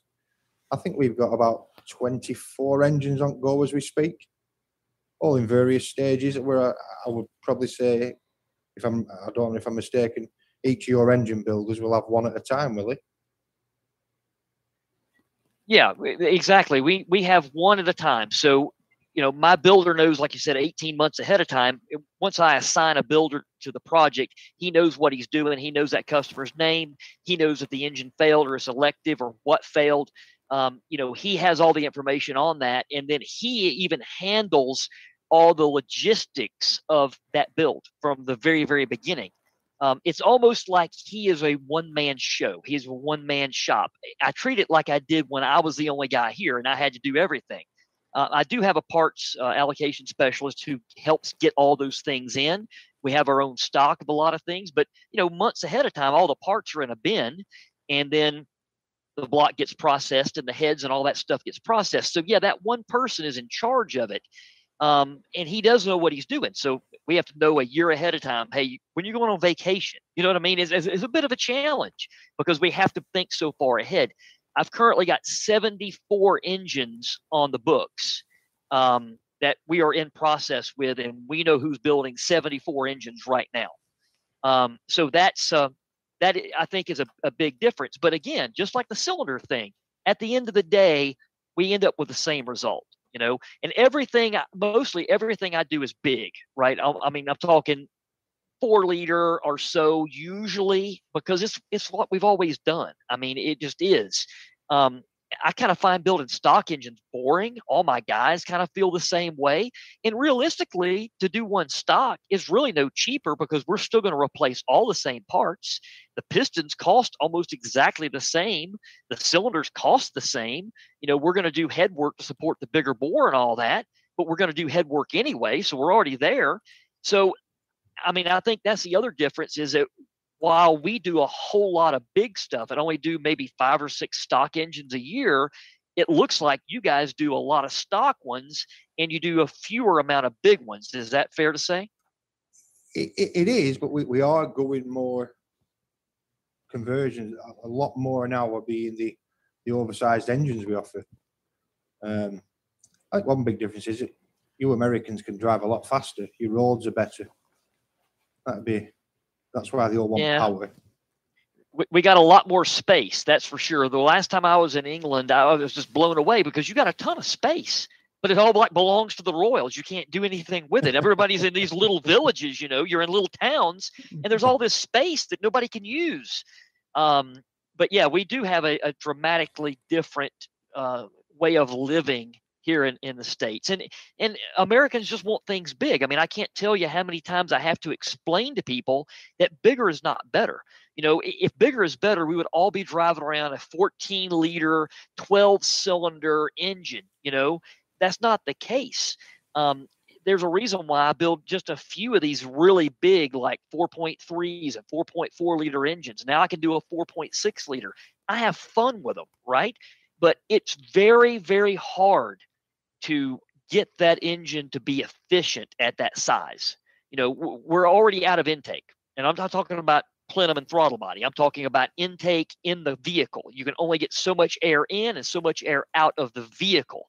You know, if the if the engine never had to go in the car and all we do would sit here and race dynos, it'd be a different story. But we have to consider the factor that the the uh, the car comes into play and, and gearboxes and clutches and flywheels and all these other things that, that come into play and CV joints and everything else. So, you know, like the big ones we do for 9 alpha 1s, I'm not even doing PDK work now, uh, engines for PDKs that are bigger than a four liter because we're blowing apart PDKs. I had one that failed three times.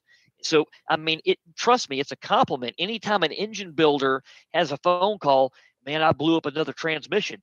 Thank you. You just gave me the biggest compliment you can.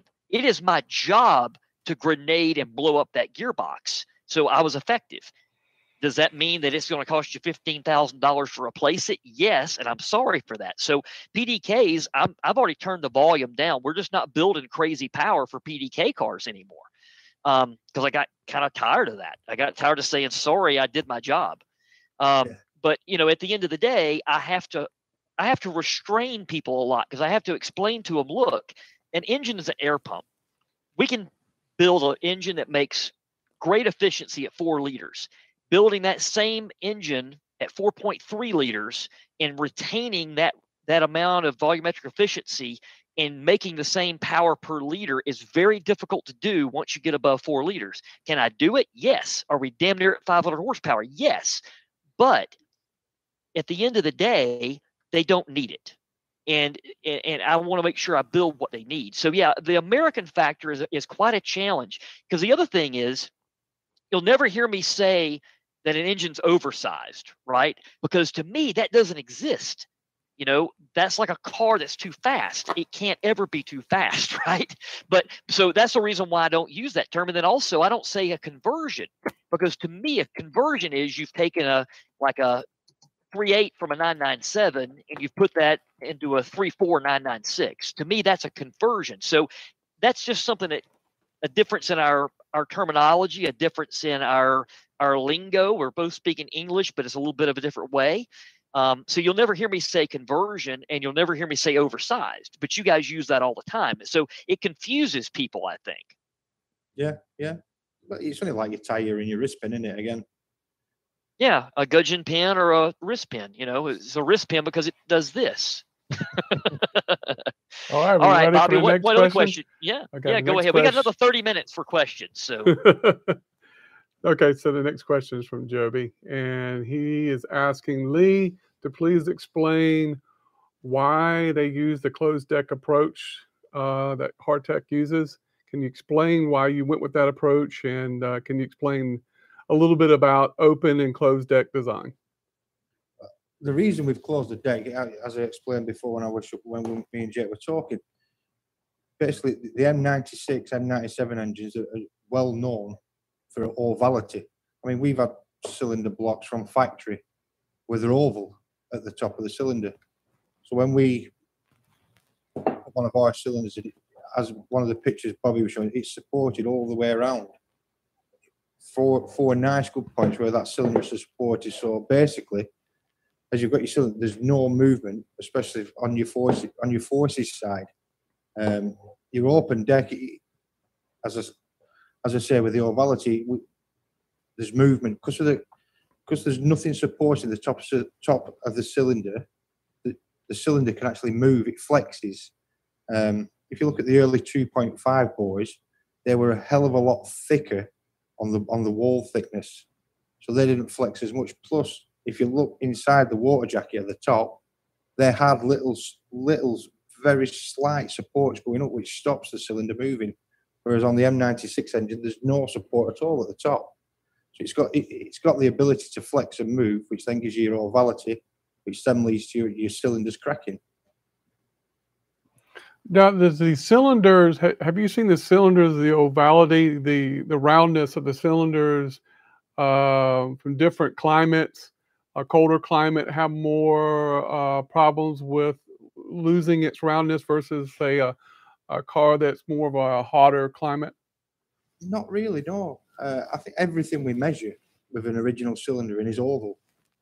I don't know if Jake Jake can say the same. I don't I, don't I don't think I've ever had an M96 M97 engine where I've took it apart. It's got Lokasil cylinders, and even from factory, and this is a new one we've bought. I've I've stripped them, and they're still oval, four, five, six thou oval from new. Yeah, we we see that too. But here, where I see the most ovality and the most taper also is at the center of that bore. So we're seeing, we don't notice it very much at the top. We see bigger changes where at that at point of the cylinder where it passes through the block where you've got the oil side and the coolant side, right? Right, right at the bottom of the water jacket. That area is where we always see a bigger difference. And I think what we're seeing there is a difference between engines that are always running hotter climates and then what you are seeing in Europe, uh, even though there are a lot of hot places, not as many, and maybe there's not even as many Porsches concentrated in those hotter climates, but we're seeing a lot more difference there. Now, as far as one thing that we've done with the cylinders over time, the material has proven to be the key to strength with those cylinders and and the ovality and fighting all that. So I've torn a lot of the engines down that have Nickies in them, and we've measured them afterwards, test engines, whatever. I ran one of these engines wide open throttle for two hours. I melted the exhaust. I mean, all the exhaust bolts exploded. They all fell off. The exhaust gas temperatures were that high not even those cylinders were that round or that ovaled. I think we we got them to move like a thousandth, even trying to get a problem like that from a heat perspective. Um, but what I've tried to do, and what Charles and I have tried to do since the beginning, was find a happy medium of enough support at the top of that cylinder to keep it rigid and to support the cylinder head gasket and all that, but to keep the cylinder head to to cylinder coolant interchange up because we want to increase the amount of interchange that we have from the coolant that's coming through the head into the block and passing back and forth between those areas. We want to keep that up. I notice you guys also are machining out those those orifices at the top of each cylinder to get more interchange, and we do that too mm. uh, because that's that's a key. But again, I think we're doing the same thing two different ways uh, because there are some cylinders that have some some bits machined into them that touch off on those areas of the block you were talking about in the early Boxster. And then again, I've got the semi-closed deck, which is not really a, thing that's quite as, as well known out there because I just do it on the really big bores where we try to get more support because we're putting a piston in the thing that's up to 104 millimeter. Mm. Um, but yeah, I think that's probably the biggest difference. At the end of the day, both of them seem to work just fine. Do you feel like uh, Porsche went to a closed deck design on their 9 Alpha 1? Is that was that a good move or is that a bad move? I think it was a good move. You know, have we seen some problems with it in high temperatures, especially in racing? Yes, we have. Um, they first did that with a Cayenne, but uh, something that's very interesting about not just Porsche, but every manufacturer of the time. So every manufacturer of the era that had gone to an open deck we're talking mid 90s engine design. Every single European and Asian and even domestic manufacturer that went to that went back away from that in their later engines, just like Porsche did, right? So they they all learned the closed deck was a better idea if you designed the closed deck into the entire cooling system. So, you know, that that's something that that when you go to the 9 alpha 1, we're seeing certain areas of cylinder number 1 spe- specifically. I think Lee has seen this too. We see a lot of engines that have no problems on the 9 alpha 1 with any cylinder except for cylinder number 1. And cylinder number 1 has the same heated heat type issues related to the same one third or so of that diameter of that bore, no matter where that engine has come from. And I've seen some of Barry's pictures, and you guys have seen that too, right, Lee? Yeah. Uh, also, I mean, the bore clearance for a start, they're just not giving them enough clearance, plain and simple. Yeah, and the clearance is all over the place. That's the other thing. And and you know, that's another thing about bore scoring is that when you look at original blocks and you measure the roughness average of the cylinder, out of ring travel and out of piston travel, like on the side where nothing is ever worn against that cylinder at all. It's never had a piston or a ring against it. And you measure that bore and you find out that bore had scoring up in the in the cylinder area where you do have wear. the area below the rings is always rougher. And Mm. it proves that cylinder was going to score from the beginning. It, it, it, it was destined to score. It's like they, they were not paying attention to the roughness averages before these things left. And because of that, they were too rough. Or sometimes we saw that they did not have enough RVK, like the, the valley that holds the oil was too shallow. Well, usually when that valley is too shallow, you end up with a RPK, which is the peak value that's too rough. So now you have something that's rough that's trying to scuff the rings, and you don't have enough valley to hold the protective layer of oil and to create ring seal. And and I think that's something we also learned apart from each other, right? Um, a- And and really didn't share that until the last couple of years with each other. That yeah, the cylinders that we see are scoring, those cylinders were rough from the factory from day number one. The ones that look fine, they have a good roughness average. And Bobby and I have shot a video, part 12. He's just got to edit it of the bore scoring series where I show that with my profilometer on bores that are scored both in and out of ring travel. Yeah. That and that's coming up. I mean, I'm, I'm excited about producing, uh, doing that video as well as uh, we're going to do. Uh, I just want to tell people we're going to do a video on camshaft deviations, and we're going to talk a lot about the 6305 bearing too, Lee. So you might want to check that one out since that's the bearing that you guys use. Okay, the next question is about single mass flywheels or is it smart to move away from the factory dual mass flywheel and go with a lightweight flywheel or a you know, single mass flywheel? Is that a good thing, bad thing? Is, is there some solutions out there that work, or I don't know? Lee, you can you can you, you can take that one, and I'll Oh. I'll follow up. I'll say simple answer no, and my, then I will say over to you. you love this topic.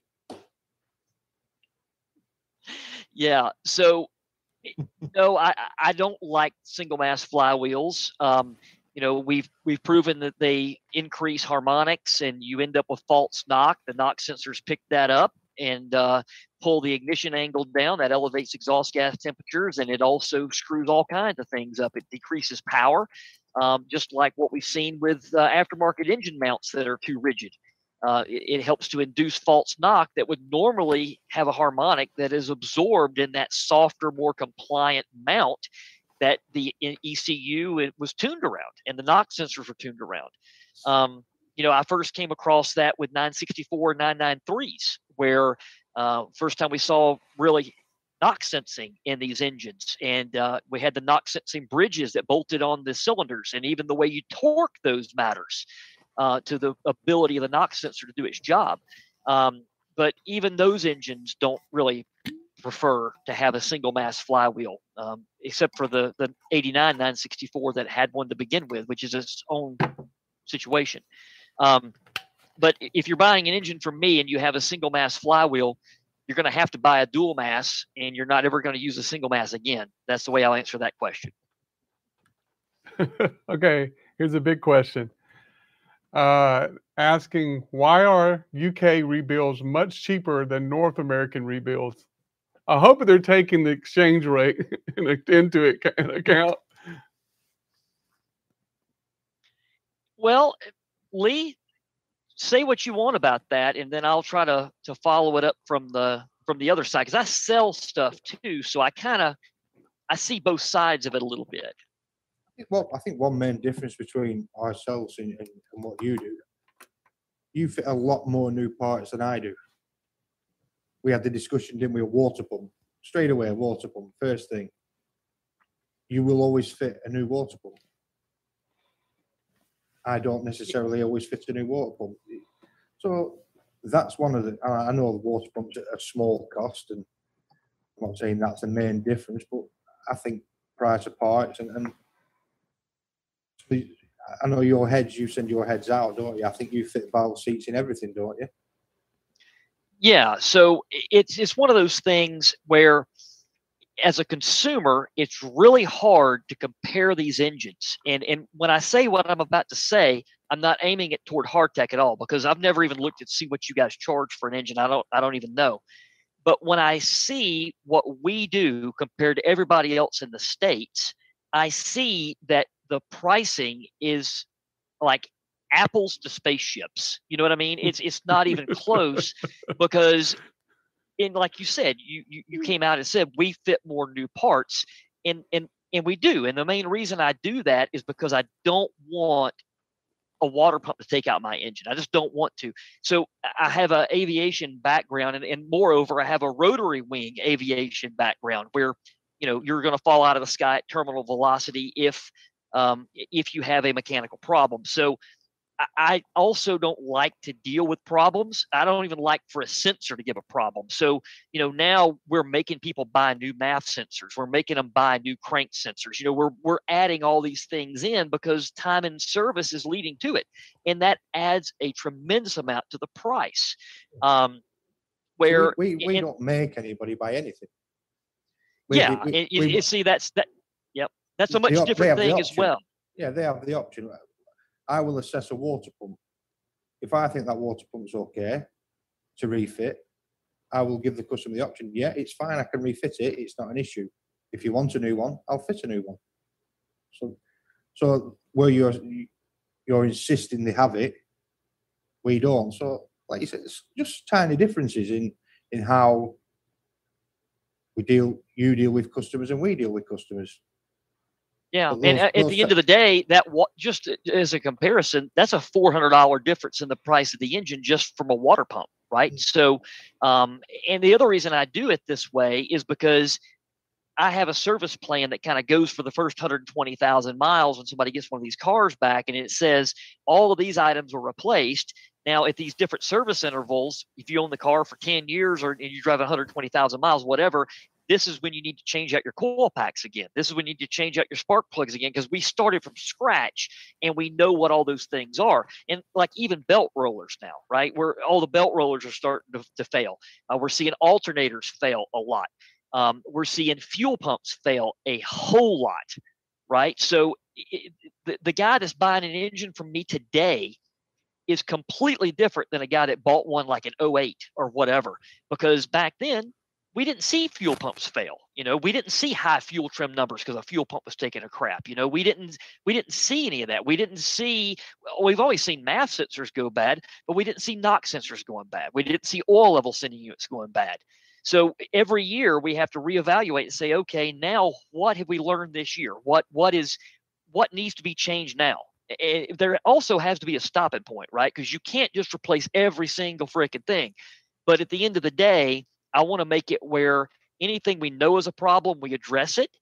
And especially things on the inside, right? If it's something on the inside, that's where the option is never in the hands of the consumer. The option is always going to be something I'm going to do. And I think you guys are the same way. Yeah. But on the outside, yeah, a water pump usually is going to give you a fault. Usually you're going to have a problem. It's going to leak. It's going to do something. And you're going to catch on that you got to do something with it. It's probably not going to cost you an engine. Now, I'll share something with you guys. Last week, I had a hose fail while I was testing a car, and it cost me a, a, a repair. While I was testing the car, a hose that never fails failed. And before I could get the car shut off, it blew all the coolant out. We had to tear the whole damn thing back apart. And the customer's a great customer of mine. He's bought several engines from us. I've done work on his turbo, done work on all kinds of stuff. He's probably watching us now. His engine's back apart. I called him up and said, Hey, I was testing your car and I did my job. I broke it, right? So not everything is unicorns and rainbows. but but now that's a hose that we're going to have to replace every time. And we we've seen that. So yeah, I think when you really start comparing apples to apples and you actually have a list of things that are done and a list of components that are done, you see that it ends up costing about the same once you really start adding it up. There's not a lot of difference if you compare both of them at the same level. Um, and again, we're doing the same work in, in most cases. Now, the one thing I will say is that the exchange rate and all that is a is a bit different. And then, you know, I've sent some guys to you from the states. I mean, you you do some some some work for people here, and then also, I, I like to say sometimes I send you my problem children.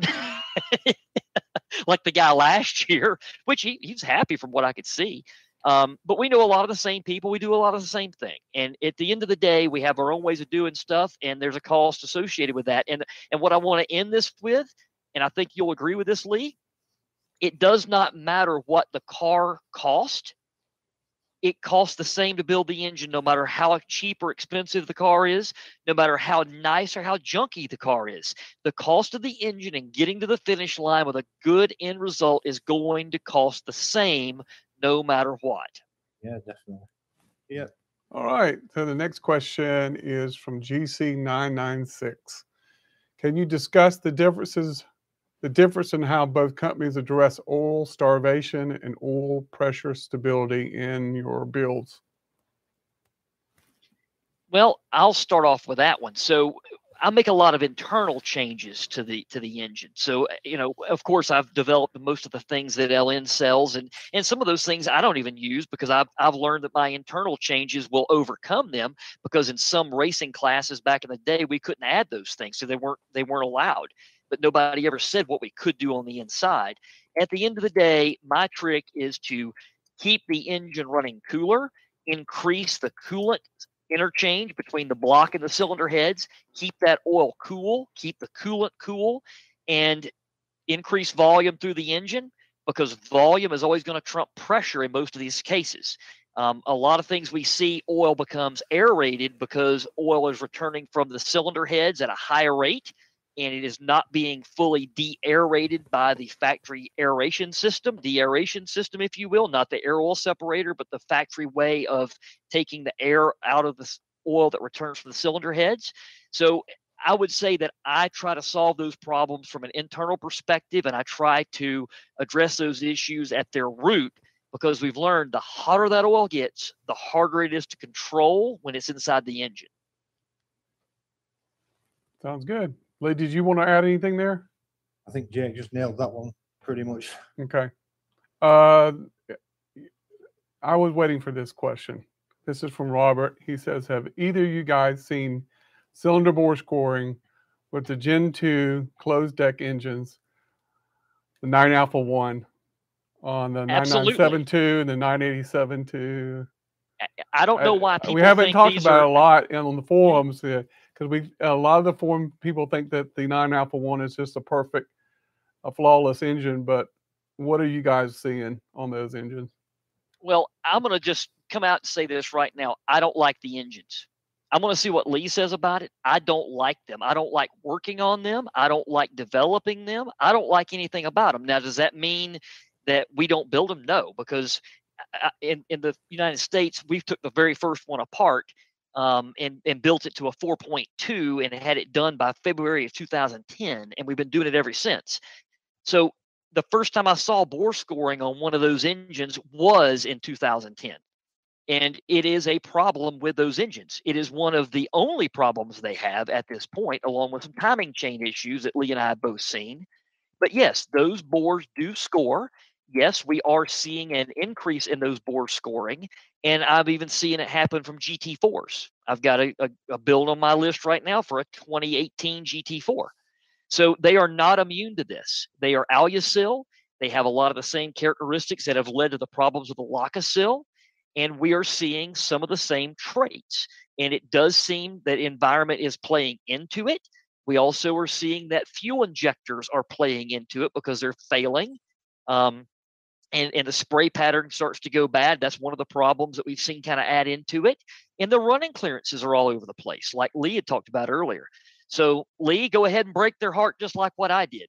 Yeah, I, I think one of the biggest issues these are going to have is, like you say, the running clearance. Because I don't think they're scoring in the same manner as your M96, M97. I actually think the seizing, they're trying to seize.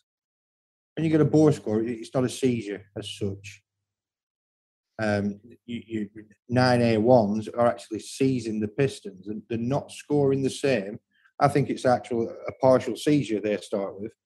Then yep, I do too. To I, I, I, see the same thing, especially on cylinder one, like I talked about. That's the cylinder that we see fail in almost every case with a 9 alpha 1 is cylinder number one. And the piston always looks worse than the cylinder does. Yeah. And that's, I, I agree that the seizure is definitely playing into that. Now, I don't know if you do much with Cayennes, but I also have seen the same thing with the bore scoring in Cayenne engines.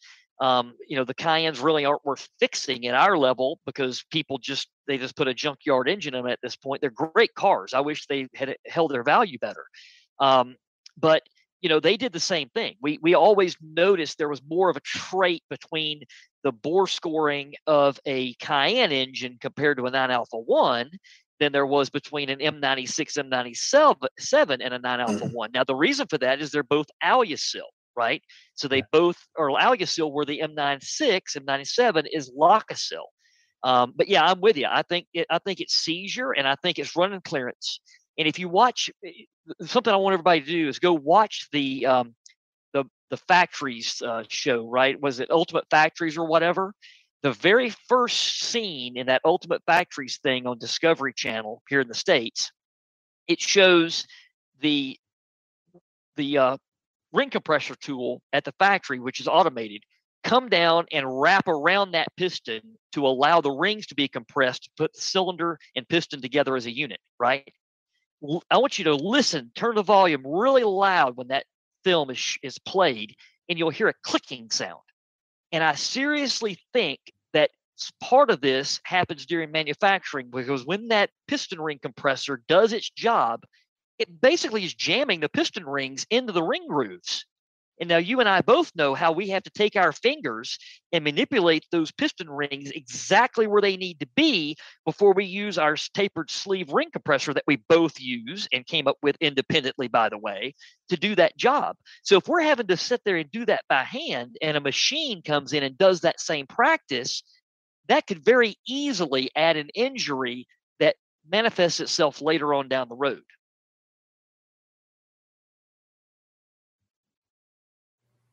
No, no, I totally agree. It, it, it, it's a different issue, but people think it's the same issue, but it's not. I think I I, to, I so totally believe it's all with piston clearance for your M9A1 engines. Absolutely down to clearance, no doubt about it. I think it's a completely different failure, but looks the same. And then, of course, we both seen the issues where the factory had omitted the oil parts out of the engine uh, starting in, in uh, November of 2011. Um, I've got a big thing I do in my hands on class with that. I, I, had a Cayman R, a 2012 Cayman R.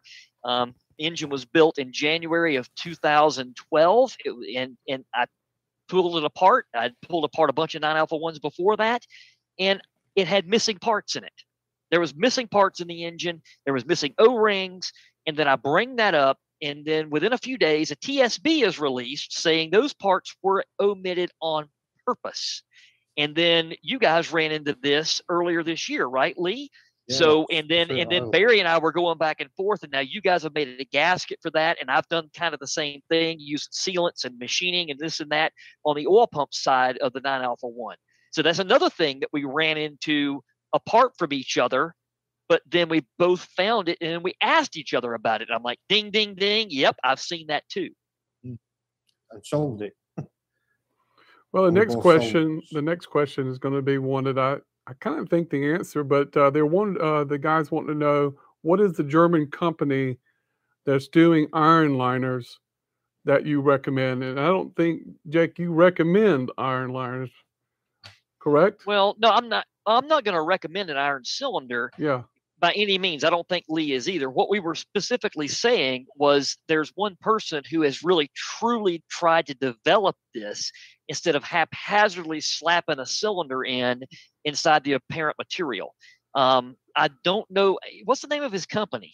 Do you know Lee? Uh, John, it's Works Motor. Works Motor. That's right. Yeah. Okay. It, it, he's a smashing bloke. To be fair, we, I talk a lot with Jarno, to be quite honest, and he makes it work, and it works well. Yeah. So, and he uh, he messaged me today. He's he's having a problem with a uh, an engine that has a tensioner issue. Yeah, and he yeah, and we're but we're all three trying to fight that, right? So we we've kind of created our own little circle of of uh, help between each other because we all see things the other guy hasn't seen, you know, at some point. Okay. Uh, the next question is do you both agree that fuel injectors need to be replaced on every uh, engine rebuild? I would think that by now, if you have the original fuel injectors, that would be a smart thing.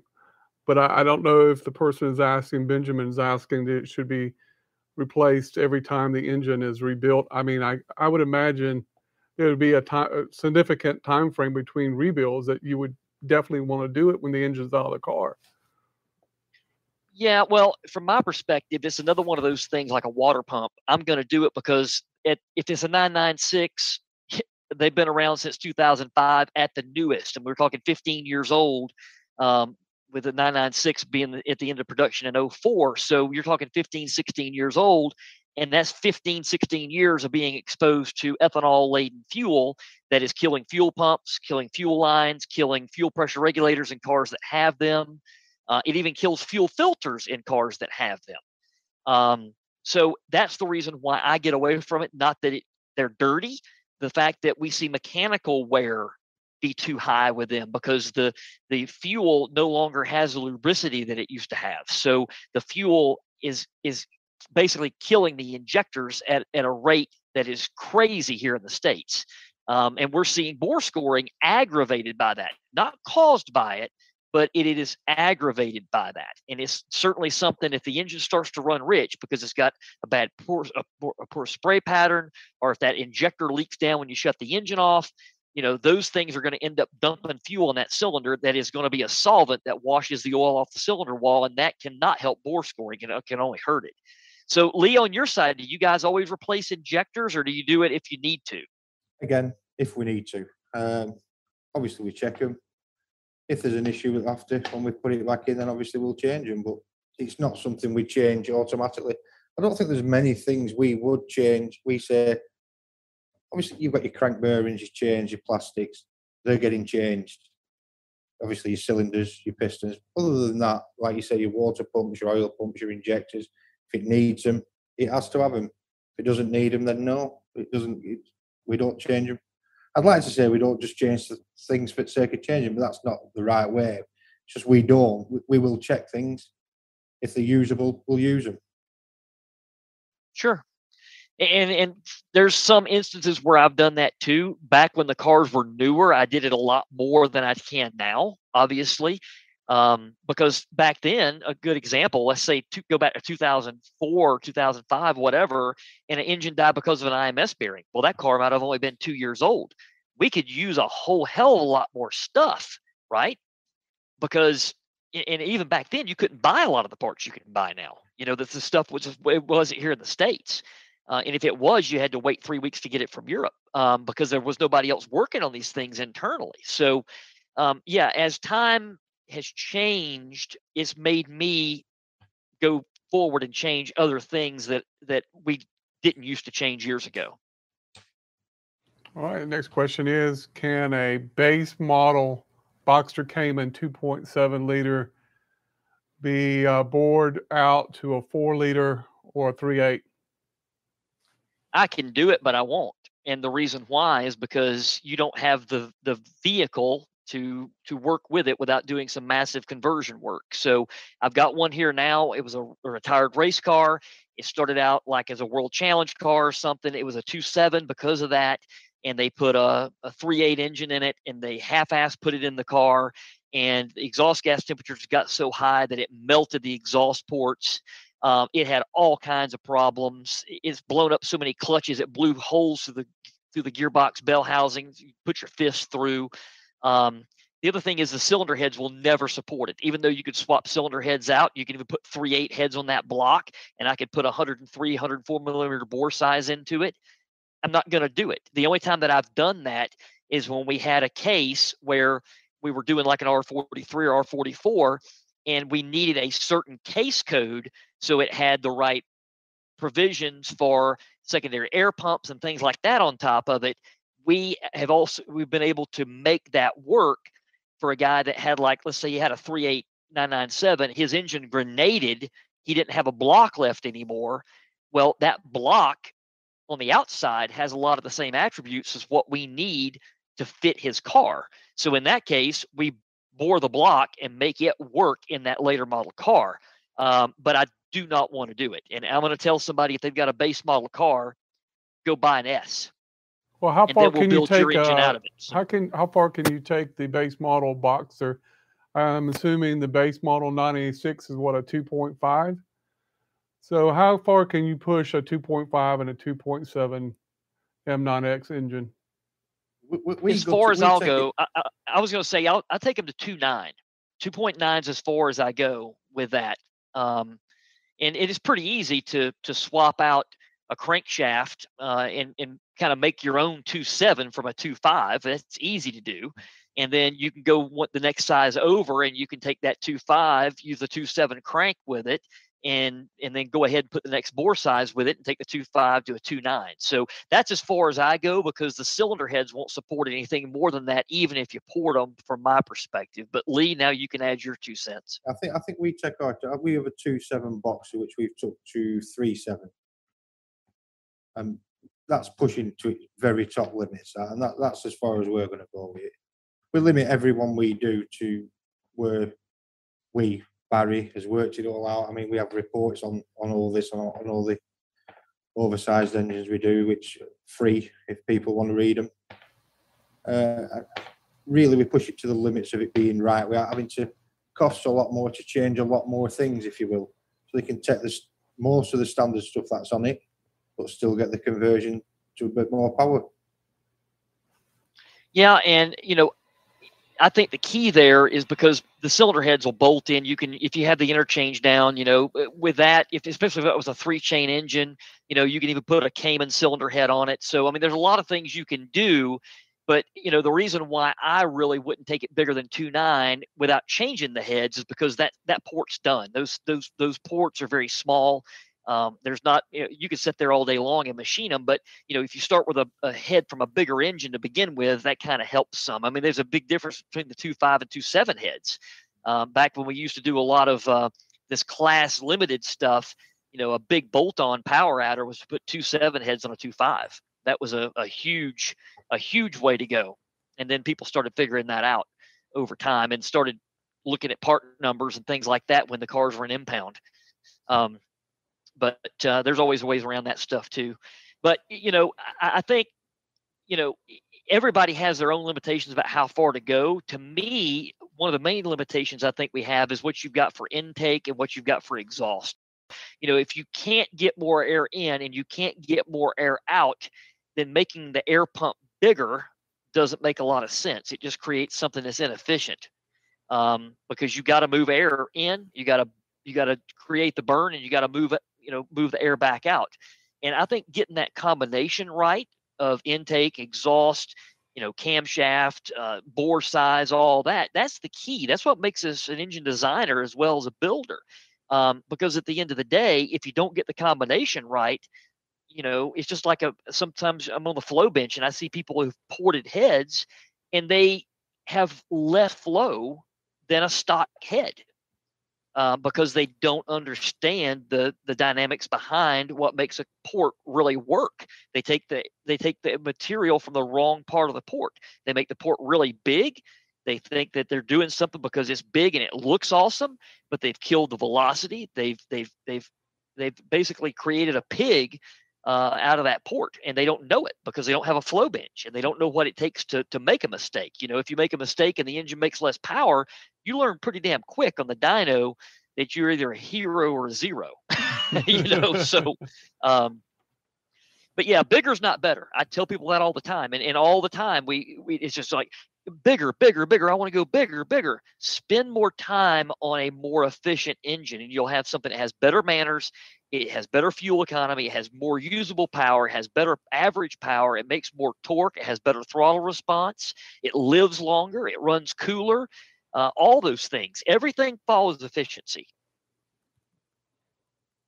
Well, Jake, that's all the questions we have.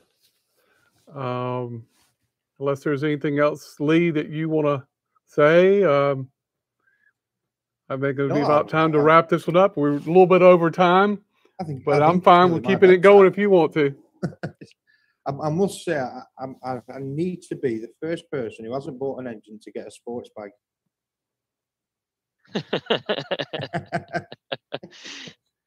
yeah. All yeah. Right. So, um, I mean, pretty much in closing, I mean, I, I appreciate having you on. I think the yeah. next thing we want to do is I, I want to get Barry on here um, because I want to talk a, a lot now that we've kind of established uh, what we do to build things different and but it, we're doing things almost the same as far as developmental wise and, and came up with our own ideas i want to get some in, input from him about the way he tested things and the way he designed things because when I've talked to him on the phone and we've done some Zoom stuff back and forth together, it's almost like we're looking in the mirror. We have the same thoughts about testing stuff, we have the same thoughts about how to get results, and then you know you build it and see what you did, and then you step back and you look at it and say, okay, this really worked good. This didn't work good. I want to change this one thing and put it back together and see what happens because that's how you practically solve problems. You, can't sit there with a computer and a piece of paper